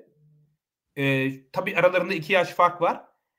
ve e, yani bireysel oyuncuları değerlendirirken hücumları biraz daha yani birinci ya da ikinci hücum opsiyonu olduklarında ne yaptıkları biraz daha önemli olduğu için savunmalarından e, ben Maxi ile Banker arasındaki o fark yüzünden e, Maxi'yi önde görüyorum. Ama istersen e, senin hani bu basamakta gördüğün ama Maxi'yi görmemiştim bu basamakta. Evan Mobley'den bahsedelim. İkimizin de listesinde 6. olan bir oyuncu. O mesela e, yorumlarda e, kaçırdım kusura bak kusura bakmasınlar. Hani Mobley e, hücumu çok kısıtlı, zayıf bir oyuncu. Burada olmayı hak etmiyor e, şeklinde bir yorum aldım. Aslında yorum vardı. Aslında doğru. Yani hücum olarak buradaki en kısıtlı oyuncu belki. Ama işte biraz savunmasını nereye koyduğunuzla alakalı bir durum. Burada Mobley'nin argümanı e, nedir? Hızlıca onu yap istersen abi. Ya Evan Mobley'nin önümüzdeki 10 sezon boyunca NBA'de her sezon ligin en iyi 3-4 savunmacısından biri olmasından bekliyorum açıkçası. Ee, geçen sezon da öyleydi. Bu sezon da öyle. Hala 22 yaşında bir e, oyuncu ve bence kariyerde ilerledikleri ilerlediği zamanda çok da rahat pivot da oynayabilecek bir oyuncu. Yani şu anda da oynuyor zaten Andrew Allen sakatlandığı zaman veya rotasyonda falan. Ee, onu da benzer şekillerde atıyorum. Embiid yok işte eşleştiğiniz zaman belki yanına bir oyuncu koyabilirsiniz. O açıdan tabii ki daha zorluk getiriyor yani dış şu anda hiç olmadığı için e, biraz daha oyuncuyu bulmak daha zor belki ama ama Embiid veya yok için arkasına da koyabilirsiniz. E, yani zaten onları hani illaki durduracak diye bir şey yok ama e, çok da ezilecek bir durumu da olacağını hiç düşünmüyorum kariyeri ilerledikçe. E, o tabandan başlıyorsunuz. Yani bir pivot pozisyonunda oynayabilecek. E, yılın e, en iyi savunmacısı yarışında olacak. Hem de o etki yaratırken perimetre eşleşmelerine switch ettiği zamanda da çok büyük bir eksi yaratacak da bir oyuncu değil. E, o yüzden savunma şemanızı da rahat yani savunmada 4 de oynuyor zaten e, şu anda. O yüzden mesela Anthony Davis vari bir özelliği de var oradan. E, biraz daha hani birkaç sene önceki Anthony Davis özellikle düşünürsek hani daha atıyorum e, Heat Lakers finalinde Jim Butler'ı switch sonrası değil primary matchup yani ilk matchup olarak tutabilen. Hani illaki tamamen Mobley o seviyeye gelmeyebilir perimetrede ama onun o, en azından orada da e, eksi yaratmayan bir uzun. E, çok değerli bence bu savunma e, yapı taşı orada. Onun üzerine hücumu şu anda beklenenin altında gelişiyor diyebiliriz bunu. E, ama aynı zamanda hala pivot oynadığı zaman özellikle e, hücumda sıkıntı yaratan bir oyuncu değil. Yani e, biraz daha bence kendini geliştirmesi gereken taraf e, tabii ki özellikle hani orta mesafe şutu biraz daha gelişebilir, ceza üçlüğü biraz daha atabilirse ideal senaryo ama en azından ondan daha önemlisi pick and roll oyununda hani bir short roll'da kısa dön e, kısa devrildikten sonra o boyalı pardon e, orta mesafe etrafına topu aldıktan sonra daha keskin karar verebilme, oradan top e, dağıtabilme. Hani bu klasik işte Draymond Green rolünden e, insanların aklına gelebilir. Orayı biraz daha ilerletmesi gerekiyor ve ben mesela geçen son Knicks serisinde orada bir hayal kırıklığı gördüm açıkçası. E, Knicks'in Cavs'i domine etmesinde ya da kazanmasında da orada baş sıkıntılardan bir tanesi oydu. Mobley'nin oyunu oynatama, oynatama, oynatamamasıydı. Ama ben o ışığı görüyorum. Yani e, izlediğiniz zaman e, karar vericiliği beklenen noktada değil ama yetenek olarak, top kabiliyeti olarak e, o ışıltı var. E, devrilen oyuncu e, e, dengesi bozulmuş bir savunmaya karşı karar verebilen bir oyuncu. Bence o seviyeye gelecektir. E, o kombinasyonda bana net bir All-NBA kombinasyonu gibi geliyor e, açıkçası. Hücumdaki beklenen seviyede gelişmemesi benim şu ana kadar hani Anthony Davis olma ihtimali iyice azaldı artık. Yani ben biraz daha o seviyede olacağını düşünüyordum. O iyice azaldı belki çok sert ama biraz daha azaldı. E, ama hala tabanı çok yüksek bir oyuncu. E, çok e, yararlı bir oyuncu yani. Katılıyorum abi. Katılıyorum. Yani biraz şeyi düştü. O orası şeyi e, lig genelindeki havası biraz e, düştü ama bence tabanı en yüksek oyunculardan e, biri yani 10 tane All Defense birinci takımına seçilebilir kariyeri boyunca. E, abi şöyle yapalım. Bir sonraki basamağı da açalım. İkisini beraber konuşalım. Ve Alperen'e e, geçelim. E, Alperen'e geçmeden önce beğeni de rica edelim. E, Alperen şerefine. E, All Star oynamasında Alperen'e oy vermediyseniz onu da e, bir oy verirsiniz yayından sonra. E, bunu konuştuk abi zaten. E, şimdi aslında bu basamağımızın da adı All NBA All Star ama All NBA All Star olma ihtimalleri biraz daha düşük. Yani bir de ikimizin anlaşamadığı isimler var aslında. Ya bunun ee, aslında nedeni bu. Yani ikimizin anlaştığı All NBA All Star seviyesi üst tarafta. birimizin All NBA All Star, birimizin hani daha belki All Star seviyesi gördüğü oyuncular. E, Zayn'i belki ayrı bahsederiz. Onun biraz kendi, evet. kendi şahsına e, kendi şahsına münasır bir e, e, evet. ondan bahsederiz sonra. E, Alperen'e gelelim abi. Alperen burada e, 8. sırada e, yer aldı. E, zaten benim e, yani sende biraz daha öndeydi, bende biraz daha e, arkadaydı. Yani Alperen'in tavan ve tabanını e, nasıl görüyorsun abi? Yani ve makul senaryosunu bu basamaktaki diğer oyuncularla karşılaştırdığında. Ee, güzel bir soru. Yani şimdi Alperen'in bu sezon geldiği noktayı e, şöyle özetleyebiliriz. E, iyi bir pick and roll partner olduğu zaman sizi sahada olduğunda lig ortalamasının üzerinde bir hücuma e, çekebilecek bir oyuncu.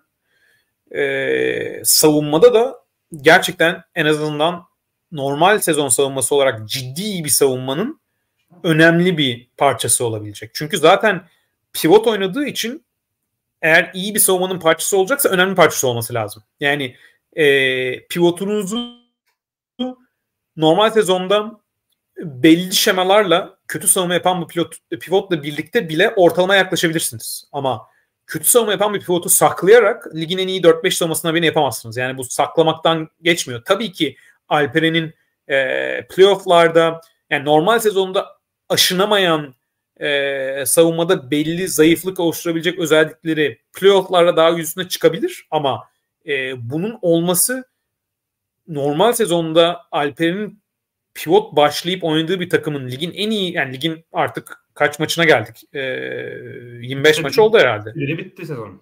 Aynen. Üçte birine geldiğimiz zaman ligin en iyi savunmacılarından savunma takımlarından biri e, e, Rockets'ta pivot pozisyonunda oynaması e, zaten maçı izlerken de görüyorsunuz. E, o savunmaya ciddi katkı verdiğini e, net bir şekilde gösteriyor bence.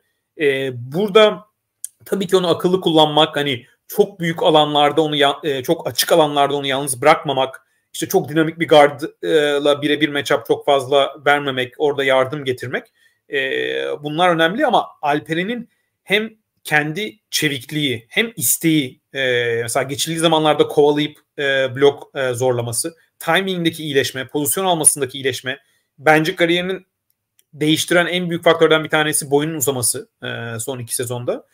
bunların hepsi benim görüşüm Alperen tavan olarak konuşuyorsak kimsenin gerisinde değil. Yani e, Victor Wembanyama dışında kimse derken Halliburton Edwards dahil mi? Dahil. Yani onların da gerisinde değil. Yani beklediğim seviye Halliburton ve Edwards'ın altında benim Alperen'in. Özellikle pilotları da katıyorsak. Ama normal sezonda ulaşabileceği nokta arasında tavanında ben çok bir e, fark görmüyorum. Ee, ama buna, buna katılır mısın peki abi? Yani Alperen'in tabanı yok hiç mi tartışması e, dönüyor e, chatte. Yani yok Alperen'in tabanı ligin en iyi oyuncusu. MVP tabanı var mı sorusuna geliyor biraz yani. Ee, yok iş tavanı değil bence. Yok iş tavanı yok Alperen'in. Ee, yani şimdi tavandan bahsediyorsak ben yine makul bir tavandan bahsediyorum. Yani e, seneye Alperen e, step back üçlük yüzde 40'la atmaya başlarsa olabilir ama makul bir tavan değil yani. O zaman her altı yani her o zaman teknik olarak hani DeAndre Jordan gibileri dışarı çıkar. Her 2-15 oyuncu %43'lük atabilir yani teorik olarak. Değil mi? Yani e, Alperen'in mesela Jokic'le karşı bence Alperen'in karşılaştırması ciddi daha iyi bir Sabonis. Yani savunmada ciddi daha iyi, hücumda da sürükleyici olarak daha iyi olabilecek bir Sabonis. E, Jokic Jokic'in pas sezgileri Alper'in üzerinde. Ee, yani Alperen de çok iyi pas veriyor ama Jokic NBA tarihinin en iyi 3-4 paslarından bir tanesi. Jokic'in şut yeteneği, kabiliyeti çok çok üzerinde Alperen. Çok e, karşılaştıracak bir seviye değil şu anda. Alperen iyileşti 21 ama... yaşındayken de gösteriyordu yok hiç onu. Yani yok 21 yaşındayken bir paslar veriyordu. Ya bu adam hakikaten ligin en iyi pasörü olacak diyordun. Alperen çok iyi bir pasör olmasına rağmen pozisyonu için onu göstermiyor e, şu an. Evet. Yani zaten bu bizim gösterdiğimiz grafikte şu anda bence Wembanyama dışında yok hiç tavanında bir oyuncu yok. Yani makul tavanlardan e, bahsediyorsak. O yüzden ben zaten hani bu oyuncular arasında dedim e, Wembanyama dışında. E, ama bu yani Alperen'in e, durumu bence bu sezon şu anda All-Star All-NBA e, sınırında oynuyor. E, buradaki bir sürü oyuncuya göre daha genç. E, ondan da e, bahsedebiliriz. Yani Alperen e, Chet Holmgren'dan daha genç bir oyuncu mesela e, Alperen. Üçüncü senesinde olmasına rağmen. E, ve oyununda şutu dediğim gibi yani yok hiç ayrı bir seviyede ama şutu hala oturmamış bir oyuncunun böyle etkili olabilmesi de önemli. Çünkü şutu daha da iyileşecektir. E, yani belki çok elit güçler olacağını ben tahmin etmiyorum ama şu daha da iyileşecektir. E, o yüzden e, çok yüksek tavanı var. Playoff'larda belli matchup'larda bu mesela bir Evan Mobley, Chet Holmgren hatta Bankero e, o oyuncuların yaratacağından daha zayıf karınlar yaratabilir belki. E, öyle bir ihtimal var. E, Alperen'in hani zayıf daha ekstra falan bahsedebilirsek o, o oradan e, bahsedebiliriz. Evet. Ee, Ayşenur da yorumlarda Alper'in öğrenme hızı da çok önemli bence demiş. Evet yani bu oyuncuları değerlendirirken lige ilk girdiklerinde ne göre gelişme seviyelerini de değerlendirmek önemli. Yani Alperen'in savunmada gösterdiği gelişme ileride nasıl gelişebileceğine dair bir ışık tutuyor. Ee, Alperen'in savunma tarzı biraz işte yok hiç ve Mark Gasol'de de olan aslında hani çember koruyu koruma yap, yapan ama bunu bloklarla işte kol uzunluğuyla e, yapmayan. Yani bunu daha çok vücudunun kalınlığıyla, göğsüyle yapan. Yani bunu Mark Gasol çok iyi yapardı. Mesela bir oyuncu şeye turnikeye girdiğinde göğsüyle biraz işte bump edip biraz ittirip onun dengesini e, bozma veya işte drive, drive eden oyuncuyu işte kapladığı yeri kullanarak o işte turnike açılarını kapatmak. Bunu Alperen çok iyi yapıyor e, şu an. Yani o hücum oyuncusunun gitmeye çalıştığı yere ondan önce gidebiliyor. İşte göğsüyle ve omuzuyla. Ee, hiçbir zaman çok iyi blok rakamlarına erişmeyecek Alperen ama e, yani iyi bir savunmacı olabileceğini e, gördük. Ve e, ya ben, şey de yazmış Ayşenur o, o da doğru. Sabonis'e verilen hücumda karar vericilik e, Alperen'e verilmiyor diye. Evet. Yani bunu geçen sene de konuşuyorduk. Yani Houston hücumunda aslında çok daha büyük bir role sahip olması lazım. Jalen Green falan top vermiyor e, Alperen'e bazen. Aslında yani çok daha fazla post-up yapabilmesi, çok daha fazla ikili oyunun içinde olması e, gereken bir oyuncu. Biraz Avrupalı oyuncularda, yabancı oyuncularda biraz olabiliyor bu.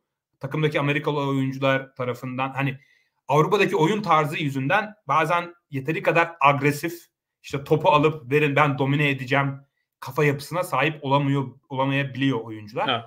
Öğrenecektir Alperen. 21 yaşında Sabonis e, yakınında değildi yani böyle bir sorumluluğun veya performansın veya top alman. Hatta yok işte. E, daha yani yok için 21 yaşındaki halini izleyip Alperen'den daha iyi oyuncu olacağını düşünebilirsiniz net bir şekilde ama aldığı sorumluluk olarak da şu anda mesela Alperen e, sorumluluk olarak mesela daha yüksek bir e, tarafta yok hiç göre bile. Evet. Ee, abi şu Alperen'i şöyle isimlerle karşılaştıralım istersen. İkimizin de listesinde aslında işte dediğim gibi bende Alperen 10. sıradaydı. Sen de 8. sırada. Aslında Alperen'in önünde ikimizin de koyduğu farklı isimler var. Ben aynı basamakta Zion Williamson'ı Alperen'in önünde koy, koymuştum. Ve Franz Wagner'i Alperen'in önünde koymuştum. Aynı basamakta olmalarına rağmen. Ee, sen ise e, Scotty Barnes'ı Alperen'in önüne e, koymuşsun listende. E, bu oyunculardan bahsedelim istersen. Yani benim e, yani Zion Williamson'dan ne kadar bahsetmek lazım bilmiyorum açıkçası. Yani bu listede en zor koyması zor, koyması en zor oyuncu ve birkaç yıldır da böyle. Emin değilim yani. Alper'in önünde koydum ve listede de 7. sıraya koydum. Birçok ismin önünde ama birisi dese ki ben ilk 15 almam çok da argüman yapamam çünkü büyük bir hayal kırıklığı bence kariyerinde şu ana kadar gösterdiği gelişim de demeyeceğim. Sürekli geri gidiş. Ama ha, bazen hala öyle maçlar oynuyor ki böyle bir şey bırakıyor sende. Ya evet hakikaten formunu yakalarsa işte biraz daha ciddi oynamaya başlarsa hala çok dominant bir hücum oyuncusu olabilir izlenimini veriyor. Ama o o oyuncu olma ihtimali de her geçen gün iyice azalıyor. İşte biraz işte tavan versus makul senaryoya geliyor. Zayn evet belki Alperen'den daha yüksek şansı var. Yani Alperen'in en iyi senaryosu Alperen'den daha yüksek belki. İlk ligin en iyi oyun oyuncusundan biri olma ihtimali ama oraya gelme ihtimali de yüzdesel olarak daha düşük sanki. Sen de o yüzden mi biraz daha aşağı koydun ve Scotty Barnes'ı daha öne koymuşsun. Ben de Scotty Barnes bayağı bir gerilerde. Sonra da oraya geçelim istersen. Tabii. Ya Zayn'in ya en kısa şey bunun sakatlıklar kendine bakımını da belki ekleyebilirsiniz, eklemezsiniz ama sakatlıklar kariyerini değiştirdi Zayn'in. Yani açın Duke Zayn videosu izleyin. Sonra ilk sezonunda mesela Duke Zayn Zayn en atletik zamanı ya da lise Zayn. Sonra ilk sezonda preseason Zayn, oradan sonraki en atletik. Sonra ilk sezonundaki Zayn, sonra ikinci sezondaki Zayn biraz daha az atletik. Sonra zaten bütün sezonu kaçırıyor. Ee, sonra geçen sezon biraz daha az atletik. Bu sezon biraz daha az atletik. Yani durmadan sakatlanıp atletin seviyesi biraz daha e, düşüyor. Hala yani atletizme eski patlayıcında olmasa bile e, yarattığı oyundaki force yani fizik ve patlayıcının kombine böyle kombine şey bayağı adam fizik problemi gibi yani böyle önünde kalamıyorsun yani o o o, o ivme yakaladığı zaman. Tabii ki o büyük bir avantaj sağlıyor. Onun üzerine chatte bahsettiğim bu dar alanda dribbling e, yet, yet, çok yüksek bir e, yetkisi var o açıdan. E, mesela bir Yanis'in spin hareketine bakın. Bir Zayn'in spin hareketine bakın yani. Yanis böyle iki buçuk metrelik bir dairede yapıyor. Zayn 60 santimetrede falan yapıyor aynı e, spini. O büyük avantaj. Playmaking gayet. Ya Zayn bu arada çok iyi şey veriyor. E, verilmesi gereken düz pasları çok iyi veriyor böyle e, ezmeden falan çat diye hemen çıkarıyor yani e, şut oraya. O da çok önemli bir özellik. Ama bunların hepsi atletizmi gitgide azalırken ve şut ve savunmada yarattığı sıkıntılar dolayısıyla Zayn etrafında takım kurmanız gereken bir oyuncu. Şimdi bir taraftan atletizmi azalıyor. Diğer taraftan oyun takım etrafınızda kurma, et, Zayn etrafında kurmanızı gerektiriyor. Diğer üçüncü faktörde Şimdi buradaki diğer bütün oyuncuların yanında Zayn'ın Wembanyama dahil burada kaç sezonda prime'ında kalacak sorusunda en düşük sene Zayn'de oluyor. Yani hem oyun tipi açısından hiç mesela bundan sonra ciddi sakatlıklar çok geçirmesin. Sezon başına 60 maçlarda oynasın. O durumda bile 28-29 yaşından sonra bir düşüş bekliyorum ben mesela Zayn'dan. Ki ilerledikçe sakatlık tehdide devam edecek. Şimdi öyle olduğu zaman şimdi Alperen'in kariyerine bakıyorsun. Yani şu anki seviyesinde oynasın. Pek iyileşmesin. 12 sene daha oynasın yani. All-Star All-NBA seviyesinde. Şimdi Zayn bundan 10 sene 33 33 yaşında bundan 10 sene sonra yani ne hangi katkı verecek? O belki yüksek seviye bir katkı verebilecek. Belki bench'ten gelip katkı yaratacak. Yani öyle bir durum olduğu için e, ben daha o üst seviyeyi alamadım. Yani bana risk açısından downside risk yani düşük riskleri açısından çok farklı bir seviyede e, geliyor diğer oyunculardan. Ben de indiriyorum ya. Yani zaten çok böyle elim gitmeyerek koymuştum. Yani ikna de, zaten ikna olmaya hazırdım. Ee, biraz oldum diyebilirim yani. Hakikaten 5-6 sene sonra Zayn'ın ilk 5 oyuncusu olmama ihtimali var yani. Ee, o yüzden e, ben de indirdim bir alt basamağa. Ee, Franz Wagner'e gelelim abi. Ben Franz Wagner'ı dediğim gibi biraz zaafım olan bir oyuncu galiba. Hep biraz daha yukarılara koyuyorum. Burada da 9. sıraya e, koymuştum. E, yani çok eksiksiz bir oyuncu olması bana çok böyle e, cazip geliyor. Ve hani Wagner'i yani hem 2 numarada oynatabilirsin hem 5 numarada oynatabilirsin ilk ilk 5'ine göre. Ve yani şu an Bence oynatamazsın 5 numara bu arada. Yani Bilmiyorum bana. Abi savunmada uzun savunmacı rolünde hiçbir şey yapmıyor yani. Evet Bence. yapmıyor ama fiziksel olarak zayıf böyle acayip domine edilecek bir e, oyuncu değil bence. Yani 4 numara oynasın neyse. Yani Banker 5 oynar. E, ama işte playmaking, şut, pas, savunmada gayet iyi. Belki acayip bir yardım savunmacısı değil ama e, gayet pozisyonu için iyi bir savunmacı olması ve yani potaya gidişleri ya bana çok etkileyici geliyor ve yani o durdurulamazlığı e, bana bayağı e, çekici geliyor. Serbest çizgisine gidişi, çember etrafından bitiriciliği, önünde durması çok zor bir oyuncu. Çünkü çok etkileyici bir böyle hız, çabukluk ve e, güç e, kombinasyonu var. Yani bu sene biraz yavaş başladığı için biraz unutuluyor. Pek şutu girmiyor çünkü ama bana sanki hala çok net hani e, yani kariyerinde All-Star olur mu olmaz mı diye sorsan yani net bir şekilde olur derim. Hatta bence All NBA tabanı da e, olan bir oyuncu e, Franz Wagner. Biraz az önce Alperen konusunda dediğim Avrupalı oyuncu olmanın biraz eksikliği onda da var. O da biraz fazla takım arkadaşlarına e, yanında biraz pasif kalabiliyor. Kullanması gereken kadar top kullanmıyor da gibime de geliyor. E, o yüzden Wagner'i de ben bir üst basamağı gördüm ama üst basamakta görmediğim ve benim listemde 15. olan ama sende bir üst basamakta olan, Alperen'in basamağında olan bir Scotty Barnes var. İstersen ondan bahsedelim abi. Evet, ya Wagner benim de beğendiğim bir oyuncu ama bana da hani standart bir All-Star seviyesi bir oyuncu olacak e, gibi geliyor. Hani senin bahsettiğin artlara katılıyorum e, ama mesela çok yavaş şut çıkarıyor. E, üçlük yüzdesi de bu sezon çok kötü ama kariyer olarak da pek iyi değil. Yani daha iyileştirebilir ama mekanik olarak hem çok yavaş çıkarıyor hem de şu anki sahada hani isabeti açısından da hani acayip parlak değil. Orta mesafeden yine mekaniği açısından kendine böyle alan yaratıp bitirebilecek bir çok tarz o tarz bir oyun yok. Çembere gayet iyi gidiyor ama çok faal de almıyor. Ee, savunmada iyi, eksiği çok yok ama çember yardım savunmasında falan bence beklentinin e, benim beklentimin altında yani o fizikte bir e, oyuncu için. Yani iyi bir oyuncu bence de All-Star seviyesi olacak bir oyuncu ama mesela bu konuştuğumuz oyuncular arasında bence tavanı net en düşük oyuncu diyebilirim. E, Scottie Barnes da mesela değiştirecek. Mesela Scottie Barnes mesela ben şunu çok rahat söyleyebilirim. Scottie Barnes'ın şu ana kadar geçirdiği bu sezon Franz Wagner'ın herhangi gösterdiği bir sezonun çok çok üzerinde. Abi ben Scottie Barnes'ın ne yaptığını pek anlamıyorum açıkçası. Yani Scottie Barnes ne takımı neyi iyi seviyede yapıyor da hani takımın en iyi bir demiyorum en iyi ikinci oyuncusu olacak. Onu görmüyorum ben. Yani hücum katkısının çoğu bana işte ya geçiş hücumunda ya da işte spot up boş üçlükten e, geliyor e, gibime geliyor. Savunmada da bence baya biraz overrated bir oyuncu. E, yardım savunması fena olmasa da.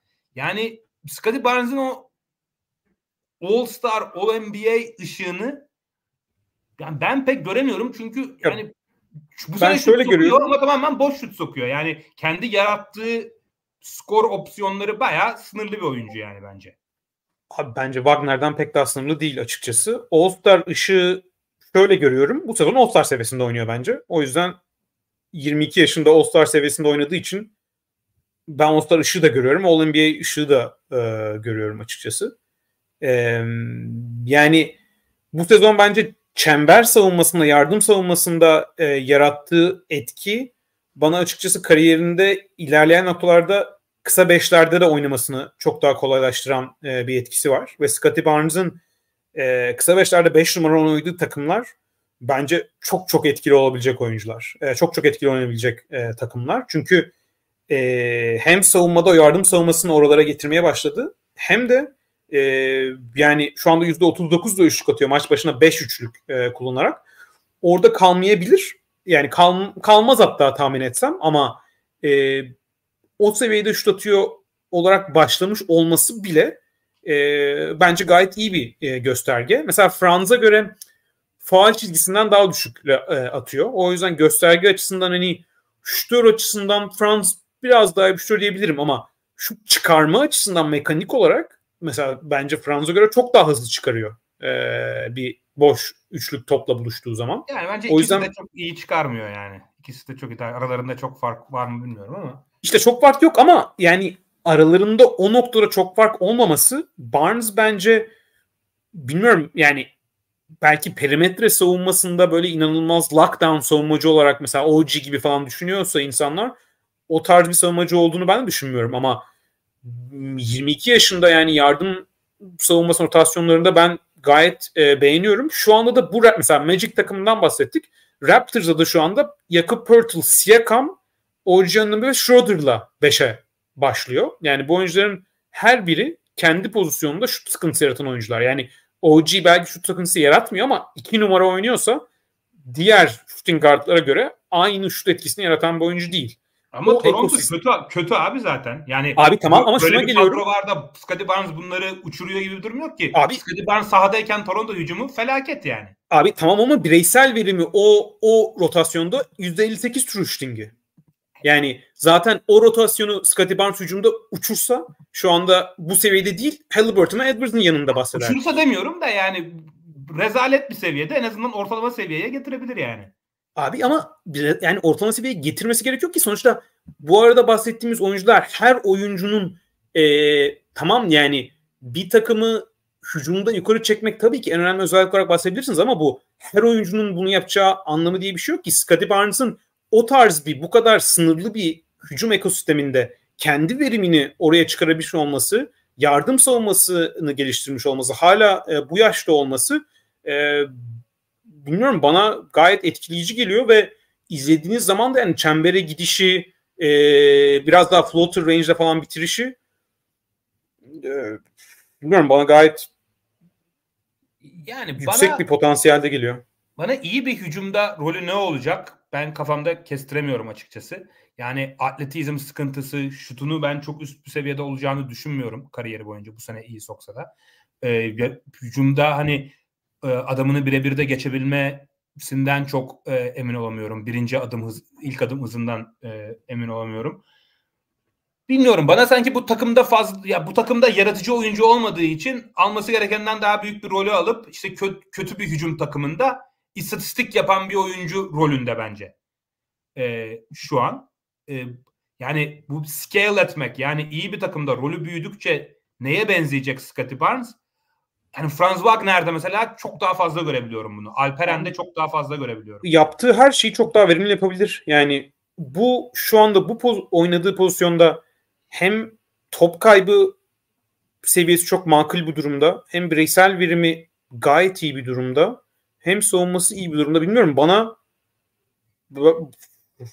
yani ben yani zaten iyi bir takımda hücumda ikinci, üçüncü opsiyonu ol, yani Wagner da üçüncü opsiyon olacak. Yani e, Scottie Barnes da ikinciliği üçüncü yani şeye bağlı. En iyi oyuncu ne kadar iyi olduğuna bağlı tabii ki ama pick and roll partneri olabilir.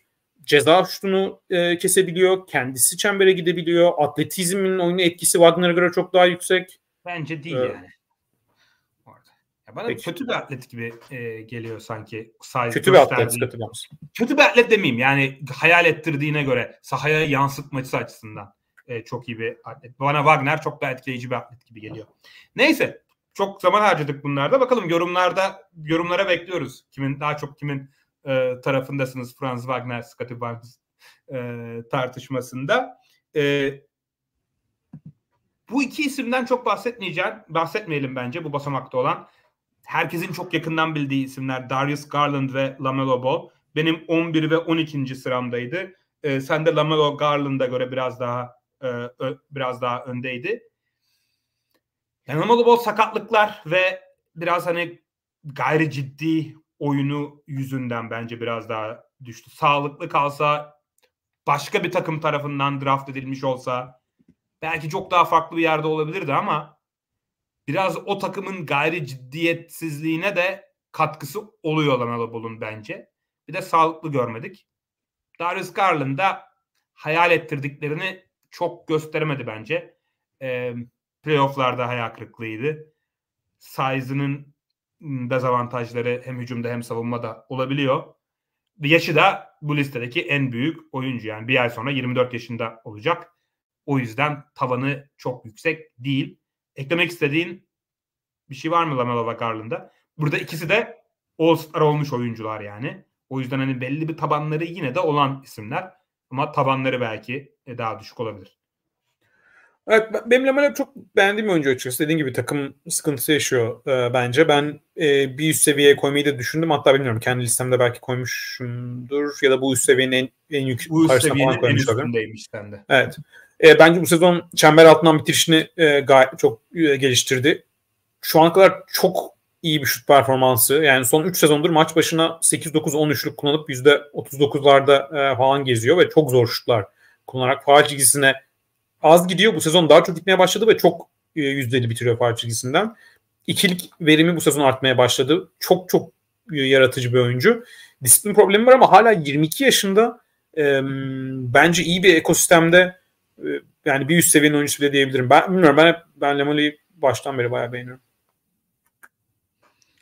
Okey abi. Ee, Garland'a ekleyecek bir şeyin var mı yoksa geçelim e, yani? Yok. Ya, o da biraz da fizikli bir yani backcourt partneri olsa Garland da çok yararlı bir oyuncu. Yani iyi seviye takımlarda on off yani hem topsuz hem toplu iyi katkı veren bir oyuncu olduğu için şu anda biraz Cleveland'da söndü ama e, benim yine beğendiğim bir oyuncu. E, bu arada geçmeden sadece söyleyeyim. Benim Scottie Barnes, Franz Wagner biraz şey konuştuk. Çünkü ben Scottie Barnes'ın Wagner'a göre inanılmaz daha üst seviyede olduğunu düşünmüyorum. Sadece aralarında ben Barnes'ı daha önde görüyorum ama yani bir tanesini diğerine göre çok daha beğenmek veya Scottie Barnes'ı buralardan daha düşük görmek benim biraz daha karşı çıktığım. Yoksa Wagner özelinde ona ben Wagner'ı beğendiğim için hani hmm. biraz Anladım, oraya gitti tartışması. Ben Barnes'a yani zaten genel kanı sana biraz daha yakın. Scottie Barnes'a ben biraz daha genel kanından pardon. Genel kanından biraz daha düşüğüm.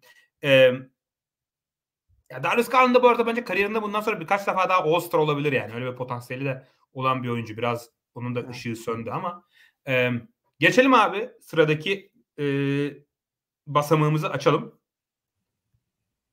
Burada ee, Scottie Barnes'ın rakamlarına bakabilir e, izleyicilerimiz daha çok şey yapmak istiyorlarsa. Yani. Geçelim bir sonraki. Top, kullanım oranının düşüklüğü gözüme çarpıyor orada. Neyse geçelim. Ee, şimdi kaçıncı kaçıncı sıraya geldik? 14 ee, ile 18 e, arası en parlak 23 yaş altı oyuncular arasında. 14. sırada Shaden Sharp var. Sonra Kate Cunningham. Sonra Scoot Henderson. Sonra Jalen Williams. Sonra Keegan Murray e, var. E, zaten genelde hepimiz yani ikimiz de bu basamakta e, görmüşüz. Ben de Scoot bir basamak aşağıdaydı. Ama Scotty Barnes bu e, basamaktaydı. Ama dediğim gibi ortak listemiz. Şimdi e, açanlar için bu basamağı konuşmaya başlamadan önce bir be- beğeni de rica edelim. E, zaten Scoot Henderson tercihi biraz sürpriz e, olarak değerlendirilmeye başlandı e, chatte de. İstersen Scoot Henderson'la başlayalım. Biraz bu hani endekslenme problemi denebilir. Draft zamanı görüşlerimiz, preseason'daki görüşlerimizin hala e, etkisi aslında bu biraz değil mi? Ya aynen öyle. Yani sonuçta çok zorlanarak başladı kariyerine ama 19 yaşında henüz 17 maç oynamış bir e, oyuncudan bahsediyoruz ve sakatlıklarla da e, biraz boğuşmuş bir oyuncudan bahsediyoruz.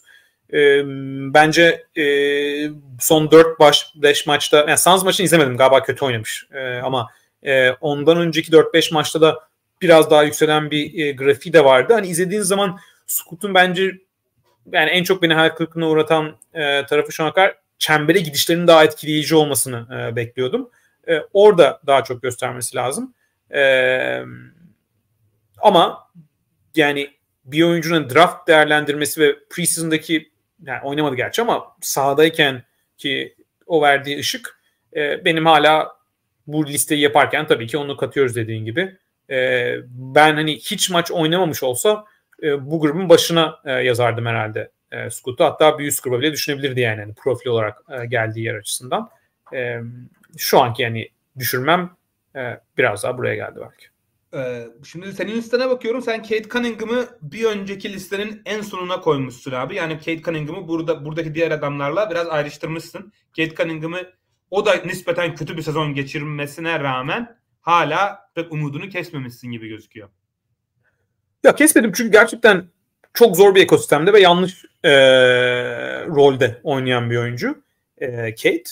Yani spacing olarak ligin yani en kötü takım belki diyebiliriz. E, ve yani rol olarak da tamamen böyle Luka Doncic rolünde e, olması biraz daha onu zor bir e, tarafa götürüyor. Ama Cade'de şeyi söyleyeyim yani Cade'in ilk 13-14 maçla son 13-14 maç arasında da büyük bir e, fark var. E, mesela şey e, Jackson Frank diye bir kullanıcı yani gazeteci e, Amerika'da e, analist e, paylaşmış. Son 13 maçta maç başına 24 sayı 7 asist 1.5 top çalma %57 gerçek şut yüzdesi. E, bu ilk 14 maçta 21 sayı 7 asist %49 gerçek yüzdesi. Yani büyük bir e, atılım da e, var son 13-14 maçta. E, hala o kötü ekosistemde oynamasına rağmen ve izlediğiniz zaman e, mid range'de e, orta mesafede kendine pozisyon yaratması, çembere gidişlerinde, bitirişlerinde hala sıkıntı yaşıyor ama çembere gitmesinde ve o pozisyonları bulmasında bence iyileşme var. E, şut sıkıntısı şu anda kariyerinde yaşıyor ama yani hem NBA öncesi dönemlerine baktığınız zaman hem e, şu anki e, kariyerinde faal çizgisinden mesela bu son %88'e geldi. Kariyeri boyunca %85-86'da. Bu göstergeler, bu dribbling, fizik paketi, oyun görüşü, sağ görüşü ben hala Cade'den umudumu kesmedim. Hani şey olarak belki ben ilk geldiğinde daha böyle All ikinci takım MVP yarışını zorlayan bir oyuncu daha beklenti e, çevremdeydi. O oradan biraz daha indi ama e, ben Cade hala All-Star olmazsa şaşırırım. Yani çok büyük şaşırmam ama tahminim All-Star olması yolunda NBA kariyeri boyunca. E, All-NBA olması da bence e, makul. E, Katılıyorum abi ya. Ee, ya biraz evet seçildiği takımın Cihan Çolak da onu yazmış. Şu an Cade Oklahoma City'de olsa Shadon Grande Detroit'te olsa yerleri tam tersi olurdu demiş. Yani biraz ekstrem bir örnek olabilir bu ama e, yani Cade kesin daha yukarıda olurdu. Chat'te belki biraz daha aşağıda olurdu hakikaten. E, ya bir kere pozisyonunun değişmesi lazım Cade Cunningham'ın. Cade Cunningham'ın Bradley Beal, e, Devin Booker gibi bir pozisyonda rolde oynaması gerekiyor. Onu Luka Doncic gibi kullanıyorlar biraz yani. Sürekli pick and roll, sürekli pick and roll e, o oynatıyor. Sürekli top elinde. O Detroit takımında başarılı olması mümkün değil yani. E, o rolde. Ben de umudumu kesmedim. Bence Cat Cunningham All-Star olur kariyerinde. E, e ama ben bu basamakta aldım. Çünkü yani bu Detroit'te devam edip hani bayağı bu, bu şekilde devam etme ihtimali de var yani. Ee, biraz acıklı bir senaryo olur Kate Cunningham ama için ama e, o yüzden bir üste alamadım. E, Shaden Sharp var benim bu basamakta en önde. E, yani paket olarak şut, atletizm, size, skorerlik yani bir all-star shooting guard neye benziyorsa onun prototipi Shaden Sharp yani biraz. Ee, ve daha da daha iyi oynamaya başladı. Hala belki işte atletizmi sahaya yansıtmada ya da işte pasörlük, playmaking konusunda en iyi, en istenilen seviyede değil ama onun da böyle biraz karman çorman bir takımda e, oynadığını, işte pozisyonunun dışında bayağı oynaması gerektiğini de e, unutmamak e, lazım. E, benim bu basamakta Shaden Sharp, Jalen Williams ben bu isimleri mesela hani Scottie Barnes'dan biraz daha önde e, görüyorum. Kate Cunningham'la işte benzer seviyede e, görüyorum. E, sen senin de sen de işte Scoot, Jalen Williams, Shaden Sharp, Keegan Murray'i sen mesela biraz daha e, önde görmüşsün bana göre. İstersen hani bu oyunculardan hızlıca e, işte mesela Jalen Williams ve Keegan Murray'den e, bahsedebilirsin abi. Ya Jalen Williams bence e, zaten şu anda hani e, bir OKC Thunder e, NBA'nin en iyi normal sezon performanslarından birini veriyor. O da orada hücumun en e, sürükleyici ikinci oyuncusu e, diyebiliriz. E, o rolde gayet ikinci senesinde e, iyi bir e, tabii ki SGA yani bir böyle bir megastar e, seviyesinde oynuyor ama e, yine de oraya entegre olabilme, çembere çok dik e, gidişleri, e, şu tehdidin olabilmesi, savunmada sağlam olması e, çok komple bir oyuncu. E, biraz böyle Anthony Edwards'ın düşüğü falan diyebiliriz. Hani e, şey olarak e, rol olarak. Rol değil de hani böyle oyuncu e, yapısı olarak. E, çok beğendiğim bir oyuncu. Çok da e, sağlam bir oyuncu. E, Playmaking'i fena değil. Daha gelişebilir. E, tavanı çok yüksek bir oyuncunun ol, olduğunu düşünmüyorum. Çünkü böyle bir şeyi nasıl diyeyim yani şey böyle driblingiyle kendine çok dinamik e, pozisyon yaratması en yüksek seviyede olan bir oyuncu değil. E, ama çok çok e, sağlam bir oyuncu. Bence All-Star seviyesine de çıkabilecek bir oyuncu ama biraz daha hani düşük All-Star seviyesi e, gibi geliyor. E, belki daha da yükselebilir. E, Keegan Murray de ya bence çok önemli bir şekilde bu sezon Keegan Murray gayet iyi savunma yapıyor ve e, biraz daha kötü tutarak başladı. Gerçi son 2-3 e, maçta biraz daha yanmaya başladı e, üçlükten. E, ama hani genel üçlük portföyüne bakacak e, olursak çok dinamik bir şütör ve bence gerçekten iyi bir savunmacı olmaya da e, evriliyor. Onun dışında bence kariyer ilerledikçe bu daha da göze gelecek. Keegan Murray'nin topla yarat yani playmaking olarak değil ama kendine pozisyon hazırlamakta topla yaratıcılığı böyle e, skor opsiyonları bulması ne bileyim böyle daha kısa oyuncularla oynarsa bence kariyer ilerledikleri zaman böyle göreceğiz. Mesela çember altında pozisyonu bitirme falan bunları üniversitede çok iyi yapan bir oyuncuydu. Bayağı onları posta bence, falan yapıyordu. Aynen. Onları gitgide daha yapacağını düşünüyorum ben. Playmaking bir soru işareti yani şu anda rol olarak da onu vermiyorlar ama gerçekten e, orada bir orada bir eşik atlarsa o zaman ciddi iyileşebilir ama e, iyi savunmacı, çok iştör ve savunma dengesi bozulduğu zaman işte takımınızın en iyi 3. 4. oyuncusu oyuncusuyken orada da e, mesela bir alt seviyede Trey Murphy göreceğiz. Bence aralarındaki en büyük fark e, Trey Murphy'nin belki tavana daha yüksek bile diyebilirsiniz. Hani atletizm o bu şu ama beklenti olarak hücum dinamizmi Keegan Murray'nin daha yüksek benim açımdan mesela Trey Murphy'ye göre ki benim Trey Murphy de çok beğendiğim bir oyuncudur. E, savunması beni biraz şaşırttı e, bu sezon. E, oradan aldım. Abi şöyle iki soru sorayım. Bu basamaktaki 5 oyuncu arasından e, hangisinin hücumda e, en iyi birinci veya ikinci opsiyon olma, iyi bir takımda, iyi bir hücumda birinci veya ikinci opsiyon olma şansı daha fazla? Yani hangisini tercih edersin şu an? Kate. Hatırımda bir üst basam almıştım. O yüzden biraz Peki, şey oldu. Evet mantıklı zaten. Ama e, iyi bir takımda yan parça olarak yani belki All Star tabanı olmayan ama hani çok iyi bir takımın var zaten. Mesela zaten işte takımında Halliburton işte yukarıdaki oyunculardan sayıyorum. Bir Halliburton'un bir Evan Mobley'in var zaten. Yanına işte üçüncü, dördüncü parça olarak birini arasan e, kimi düşünürsün? O da Cade olabilir ama hani daha soruya bir cevap vermek açısından Hayır, ee, Cade olabilir yani bu arada. O da makul. Oraya da Cade derim. Yani Cade'in özelliği o zaten yani. Tavanının belki biraz yüksekliği azaldı diyebiliriz beklenti olarak ama uyum açısından hala çok rahat uyabilecek bir oyuncu bence e, oradan yani ve sana Keegan Murray demen için tepside evet. ama olmadı. Ee, ama dediğim gibi ben Cade'i zaten büyük seviyede koydum. O yüzden benim bu seviyemi düşünürsek orada mesela birinci oyuncu belki o zaman Scoot'a yönebilirim. Çünkü en az gördüğümüz oyuncu ama NBA oyuncusu kariyerde en ışıklı oyuncu. O yüzden hani e, ihtimal yani hepsinin çok düşük ihtimal ama belki Scoot olabilir.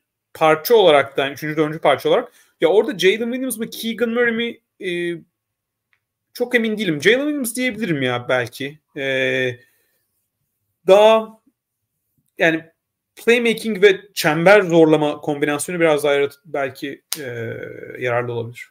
Katılıyorum. Ya Keegan Murray tam şey ya e, power forward Clay Thompson yani. Evet, yani, evet, Çok değerli bir oyuncu ama çok spesifik bir e, oyuncu biraz. Jalen Williams sanki biraz daha hani işte potaya gider, playmaking yapar, e, işte top ona döndüğünde ekstra pası daha iyi yapar. E, biraz daha fazla silahı olan bir oyuncu gibime geliyor.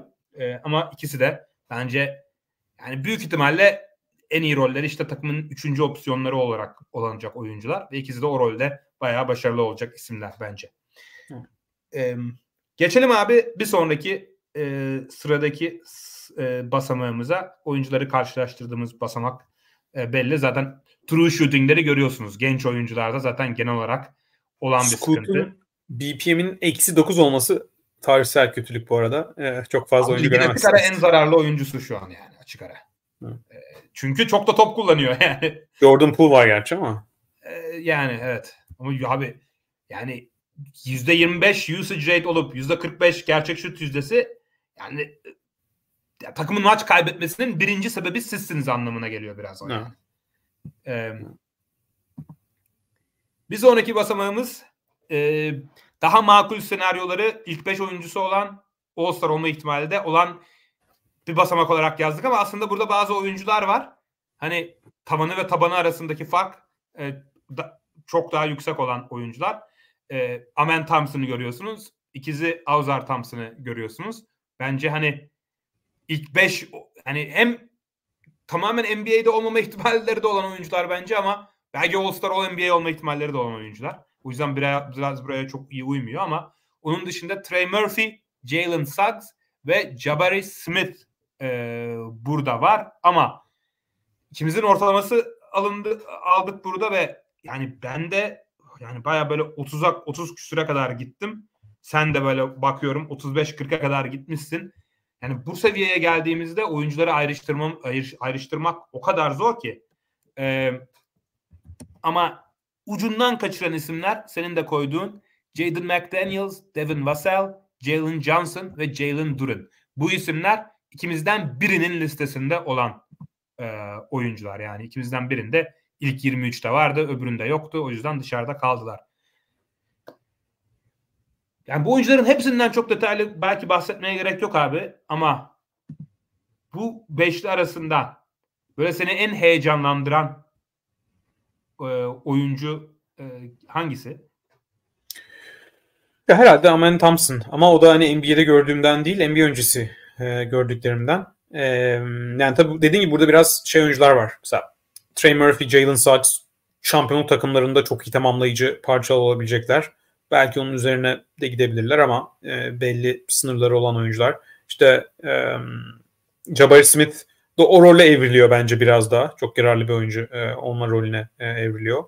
E, Jaden McDaniels da ben buraya koymuştum. Bence ya bir de mesela Jabari Smith, Trey Murphy, Jalen McDaniels gibi o fizikte o rolde olmak çok değerli NBA'de. O yüzden ben mesela Suggs ve mesela Trey Murphy veya Jaden McDaniels'ı karşılaştırırken Suggs belki daha iyi bir oyuncu bile olabilir ama pozisyonda verdiği değer 3-4 numarada o, o rolde olmanız bu hani savunmacı ceza şutu tarzı tamamlayıcı roller biraz daha da değerli oluyor e, bence açıkçası. E, öyle ama yani, yani Oscar, Oscar, Oscar Thompson bu sezon yaptığı savunma katkısı da bence çok e, gösterdiği flash e, taraflar var. E, bir de chatte gördüm ya Keontae George da iyi bir isim. Yani ben eklememiştim buraya ama e, o da ilginç ışıklar e, veriyor. Kulübali mesela, Bilal Kulübali. Evet. E, ben böyle düşündüm onları da. Abi Keontae George'un hiçbir şutu girmiyor yani. Skor yani bir yerden sonra evet Keontae George böyle şeyi şutu çıkardığı anda videoyu kessen hakikaten acayip ne iyi guard ne yüksek potansiyel dersin ama şutların hiçbiri girmeyince bir yere kadar yukarı koyabiliyorsun. Çünkü getirdiği değerin çoğu da hücumdan gelen bir oyuncu olduğu için. Ee, ya Jalen Suggs mesela burada hani hücumu oldukça kısıtlı bir e, isim ve point guard olmasına rağmen nasıl giriyor diye sorulabilir. Yani Jalen Suggs hani pozisyonun en iyi savunmacılarından biri ve ya böyle Jalen Suggs'da bir killer instinct var. Böyle bir yani çok eforlu, çok yoğun ve e, yani sahaya ciddi ağırlığını koyarak sürekli oynayan bir oyuncu ve rol oyuncusu seviyesine geldiğimizde bu bayağı değerli bir şey bence. Ee, Jabari Smith de yani power forward pivot pozisyonunda bence ligin en elit 3 oyuncularından biri e, olacak. Şu an için 3 D tarafı biraz daha kuvvetli. Üçlüğü biraz daha e, kolejde hayal ettirdiği seviyede değil ama bence gelecektir yani ben formunda falan hiçbir sıkıntı görmüyorum. Ee, ben mesela Jalen Duran'ı e, 19-20'de falan yazmıştım. Benim biraz da bayağı beğendiğim bir oyuncu. Çünkü yaş olarak da daha 20 yaşına girdi ya da girecek bir oyuncu. O fizik ve biraz işte topu yere vurabilme, biraz pas verebilme potansiyeli falan var. Ben onu beğeniyorum.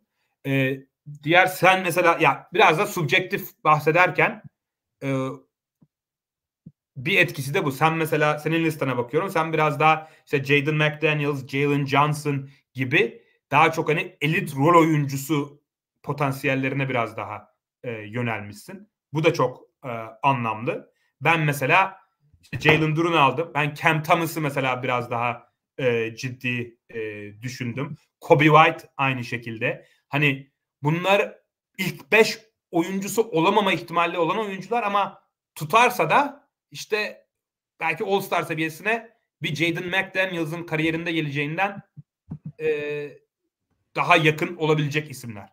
Bilmem anlatabildim mi? Evet evet olabilir. Yani e, ya Kobe White gerçekten yani son dönemde ciddi e, çıkış yakaladı. Benim genel olarak da beğendiğim bir oyuncudur. E, Cam Thomas ya mesela Cam Thomas'ı ben yani çok yüksek bir seviye bir takımda e, yani ilk 5 rolünü çok keskin göremiyorum e, açıkçası.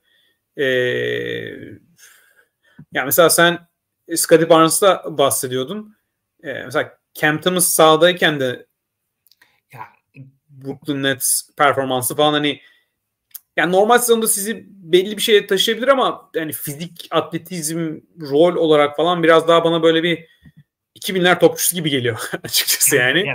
Biraz boş bir topçu. Yani ben de almadım 23'üme de. Hı. Hani biraz geçen sene işte Tyler Hero, Jordan Poole falan konuşurken bahsettiğimiz ya işte onları da zar zor e, alıyorduk ama mesela bence Tyler Hero'nun en azından daha bir duş tehdidi falan e, bilmiyorum biraz daha çekici e, olabilir. E, Jalen Duran da mesela benim de beğendiğim oyuncu ama Jalen Duran da ben rol olarak çok böyle bir süperstar şey olacağını düşünmüyorum. Yani o da biraz daha bana tamamlayıcı e, oyuncu gibi e, geliyor. E, ben Jalen Johnson'ı çok beğeniyorum. Ya bence Jalen Johnson'ın ya bence Jalen Johnson yıldız da adayı bu arada. Yani tamamlayıcı rolü şu anda zaten Atlanta'da o role geldi. E, 22 yaşında ama e,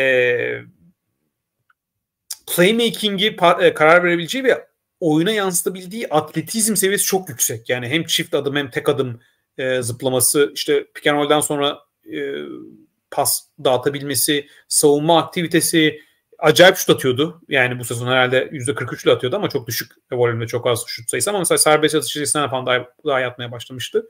E, ben çok beğeniyorum Jalen Johnson'ı. Yani daha da yukarı koymayı düşündüm açıkçası. Evet abi. Yani makul ben de bayağı beğeniyorum. Ee, Onur Derek Lively olamaz mıydı bu seviyede diye sormuş. Olabilirdi. O da biraz spesifik bir oyuncu. Yani çember koruyan, e, rim runner, rollman, tek pozisyon e, oyuncuları yani Jalen Duran da ve aynı profil Jalen Duran'ın tabanı bana biraz daha fazla geliyor mesela Derek Lively'e göre. E, hem işte fizik, atletizm, pasörlük açısından. E, biraz birkaç isim atacağım. Yani e, bahsedelim sırf adı geçsin diye. E, sonra da bir iki soru e, soracağım. Yani Tyler Hero hala buraya dahil. 23 yaş altı sayılır ama yaşı ilerlemiş bir oyuncu tabii. E, RJ Barrett aynı. Kendini daha kanıtlamış ama tavanı çok yüksek olmayan bir oyuncu ama bu seviyeden çok farklı değil bence. Walker Kessler, e, Kobe White'dan bahsettik. E, Bilal Kolibali'den e, bahsettin. Brandon Miller, Tari Eason bence enteresan bir isim. Yani önümüzdeki sene bu listeye girerse, gerçi yaşını şu an tam bilmiyorum ama Tari Eason hani önümüzdeki sene listeye girebilecek bir oyuncu. Çok enteresan bir e, oyuncu. E, ben 22 Mathurin, yaş o zaman. Evet. 22 yaş. Ben Mathurin, Jonathan Kuminga, e, Cason Wallace bence bu sene bile hani belki girebilecek bir oyuncudur. Rolü biraz ufak sadece. Keontae George'dan bahsettik. Jaden Ivey'den ben hala umudumu kesmiş değilim e, açıkçası. Bu isimler arasından böyle hani gözüne çarpan ya aralı, bu adamı beğeniyorum ben e, dediğin biri var mı? Trace'ini beğeniyorum. Ee, bence gerçekten çok iyi bir rol oyuncusu e, olacak. Böyle hani nasıl söyleyeyim ya oyun stili olarak değil ama kattığı ruh olarak falan filan böyle bir PJ Tucker havası falan da e, olabilecek bir oyuncu bence. E, en çok onu beğeneyim diyeyim. E, Kuminga her zaman benim aklımı çelen bir oyuncu. Bakalım bu sezon ilginç olacak yani Warriors'a biraz daha şans alacak gibi.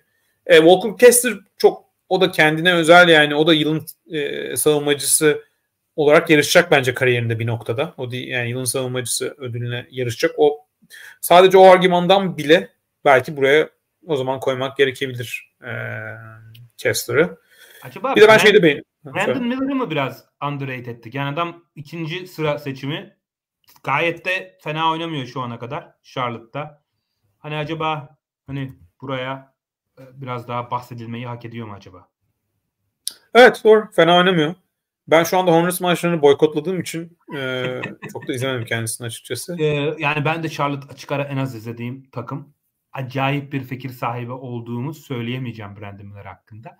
Ama hani çok kolay şut üretemediğini yani biraz işte zor şut sokarak ve işte dış şuta bağımlı bir oyuncu. O bu da o da yani bu arada gayet de iyi savunma yapıyor. O yüzden All-Star olma ihtimali e, olan bir oyuncu kesinlikle. E, şunu sorsam bu basamakta bahsettiğimiz bütün isimler arasında bir tane garantiye en yakın All-Star tercihin kim olur? Ee, yani All-Star olma ihtimali Ben- en yüksek olan En yüksek. diyeyim. Ee, chat- Jalen Johnson olabilir Chat'e belki. de soruyorum bakalım ne diyecek. Onlar ne diyecek? Ee, Jalen Johnson diyorsun. Jalen Johnson diyebilirim. Yani tavanı en yüksek Amen bence aralarında. Ama Amen Thompson hani daha hiç görmediğim için biraz daha şey.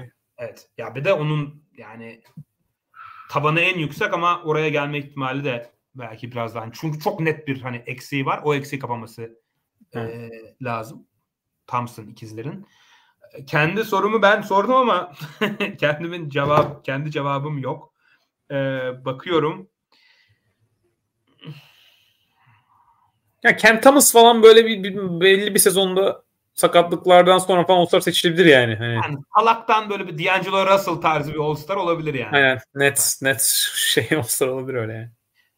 Ya ben Trey Kobe, Murphy Kobe White belki. Kobe White olabilir. Trey Murphy Trey Murphy olabilir ama Jabari Smith diyeceğim galiba ya. Ben geçen sene beğeniyordum. Ya Jabari Smith em, yani o kadar değerli ki skill seti. Yetenek seti çok değerli olduğu için yani genelde aslında o tarz oyuncular çok All-Star seçilmiyor aslında. Ya çünkü Jabari Smith acayip sayı ortalamaları, acayip asist ortalamaları yakalamayacaktır hayatında ama hani çift yönlü hani takımın en iyi ikinci, üçüncü oyuncusu olarak hani iyi bir takımın iyi bir takımdayken o takımdan All-Star olma ihtimali bayağı yüksek gibime geliyor. Diğer oyunculardan o kadar göremiyorum sanki. Aynı şeyi. Ama yani All NBA olma ihtimali diye sorsam herhalde onda Amen Thompson derim ona mesela. Evet. Evet. Ee,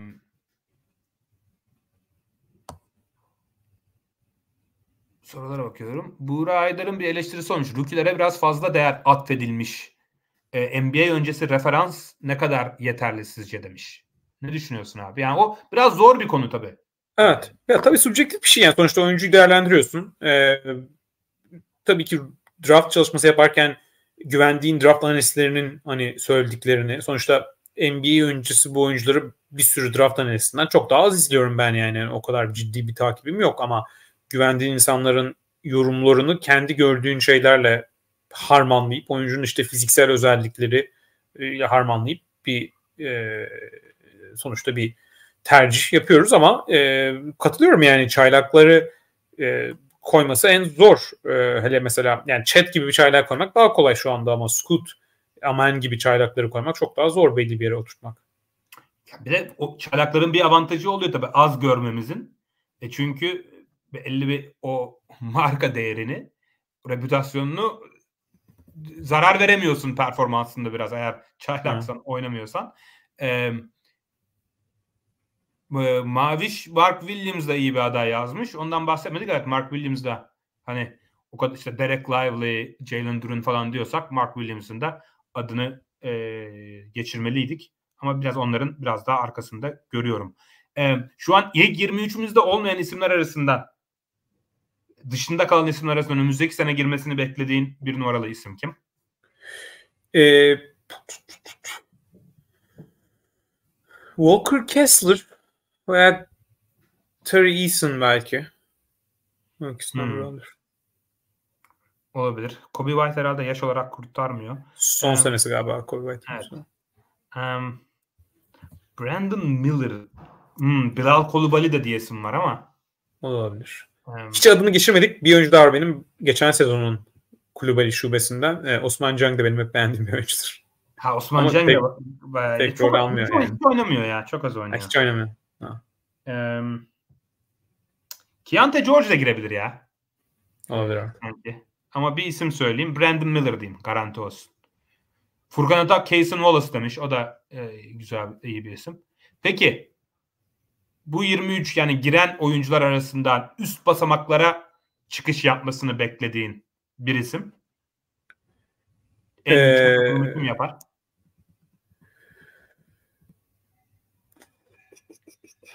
Kim yükselebilir? Ee, senin için Scottie Barnes. Öyle söyleyeyim. ee, bir Amen Thompson olabilir. Yani biraz daha izlersek ve beğenirsek. Evet. Amen Thompson olabilir. Olabilir. Um, Kate Cunningham olabilir. Kate olabilir. Hala. Doğru. Evet. Shaden Sharp olabilir bence. Evet. Ama Shaden Sharp aynı şekilde düş, düşen de olabilir. Evet doğru. E, Scoot demiş ad soyadı. Evet Scoot da olabilir. Ama evet, Scoot, Scoot düşen de olabilir. Aynen. Scoot böyle Scoot ve Sharp neye girmez yani. Aynen evet. E, düşüş adayını soracaktım. Bir yani bir numaralı düşme adayı kim şu an olduğu yerden sence? Ee, ya benim için mesela Bankero biraz daha düşebilir belki. Şu anda çok yüksek hmm. e, düşündüğüm için hala. E, Lamale'yi ben hala çok yüksek düşünüyorum. O belki e, olabilir. O ikisini söyleyeyim. Daha düşük seviyede Sharp ve Scoot olabilir tabii yani çok az gördüğümüz için. Evet. Ben de Franz Wagner diyeyim. O e, düşebilir şu an. E, yüksek seviyede. İnsan, insanlar Garland yazmış. Garland seneye bu listede olmayacağı için düşemiyor. Yükselemiyor evet, Garland'ın son senesi. Garland'ın ucundan girdi yani. Ha. E, iki haftayla falan giriyor bu listeye. E, Ömer Odabaşı Halliburton çıkar, Wemby'yi geçer diyor. Olma ihtimali nedir onun sence? Halliburton da listeden çıkıyor ama galiba. Evet. Seneye benim onu öyle bir çıkartmam zor yani. Bayama'yı birinin geçmesi için Bayama'nın böyle bir Bayama'nın düşmesi lazım yani daha bir iki sezon oynayıp gözümde. Evet. Ee, Furkan Atak Mobley, Mobley düşebilir demiş. Mobley düşebilir evet. Düşebilir. Evet ama Mobley yine Mobley yine playoff'ta felak yani yine hücumda hiçbir şey yapamazsa biraz düşebilir sanki yani. Belki olabilir. Ha, Anthony Edwards şampiyon olursa geçer demiş Cihan Çolak. O da o, olabilir yani. Yani geçemeyebilir bu arada. Yani şampiyon olma durumlarına bağlı. Yani Minnesota bütün playoff'ları e, mesela Detroit Pistons 2004 tarzı bir şampiyonluk yaşarlarsa Edwards yine Ben Bayama'ya geçemeyebilir yani. Evet. E, adını bahsetmediğimiz isimler iki tane var. Hani yorumlarda adı geçti. Bir Josh Giddy var. Biz zaten hiç geçirmiyorduk. Genel kanının hep çok üstün genel kanı çok yüksekti Josh Giddy'ye. Biz biraz daha düşüktük her zaman. Biraz orada haklı çıktığımız söylenebilir. Yani birçok kişi 23 yaş altı 23 oyuncusu ol, yap, listesi yapsa hepsi alırdı büyük ihtimalle. Ee, geçtiğimiz yıllarda pek e, yani buraya aday bir oyuncu değil artık. Ee, Jalen Green bir de aynı şekilde. Yani geçtiğimiz iki senede de olup hani en büyük hayal kırıklığı yaratan oyuncuların başında geliyor herhalde. Hani bir umut var mı? Ee, Umut Ekin Erdem sormuş Jalen Green için yoksa umut kesilmeli mi? Kesilmeli diyebiliriz. Yani çok değil hani o atletizmi olduğu için ama e, bir karakter olarak da yani disiplin olarak da düşük e, duruyor. E, belki hani çok büyük bir böyle mental bir değişim geçirirse kendini böyle savunmaya falan alarsa ama fiziği falan da çelim olarak da yüksek değil. Kesebiliriz yani. Evet. Ya sen kestik zaten. Yani 50 tane adamdan falan bahsedip Jalen Green'den bahsetmediğimiz için bu programda biraz umudu kestiğimizi e, gösteriyor herhalde. Biraz ona yeni bir takım iyi gelebilir sanki e, Jalen Green'e. Çok da kötü uyuyor çünkü şu an Houston'a. E, eklemek istediğim bir şey var mı abi? Bahsetmediğimiz oyuncu ya da bahsetmediğimiz bir perspektif falan. Zaten iki saati uzun zamandır iki saatlik bir program yapmamıştık. E, ama hakkıyla hakkını verdik yani. E, üstünden girip altından çıktık. Kapamadan önce beğeni rica edelim herkesten. E, yani gecenin bu saatinde izliyorsunuz zaten. E, bir de beğeni de atarsanız iyice sevindirirsiniz. İzlediğiniz için teşekkür ederiz. Yusuf Serhat Yol Konuyla alakası yok ama takas programlarınız ne zaman gelir acaba demiş. Gelecek. Bunlar da gelecek. Bol bol takas konuşacağız. Merak etmeyin. Ee, Ocak yeni yıl itibariyle başlarız onlara da. Ee, ekleyecek bir şeyin yoksa abi e, veda edelim. Yorumlarınızı bekliyoruz. Katıldığınız, katılmadığınız e, taraflara. E, ha Kaan, Kaan da şimdi mesaj atmış. E, onun da bilgisayarının şarjı bitmiş zaten. Kendisi de düştüğüne göre zaten kapatmak için iyi bir fırsat. E, herkese çok teşekkür ederiz. Yorumlarınızı bekliyoruz. Beğenilerinizi bekliyoruz. Bir sonraki programda görüşmek üzere. İyi akşamlar.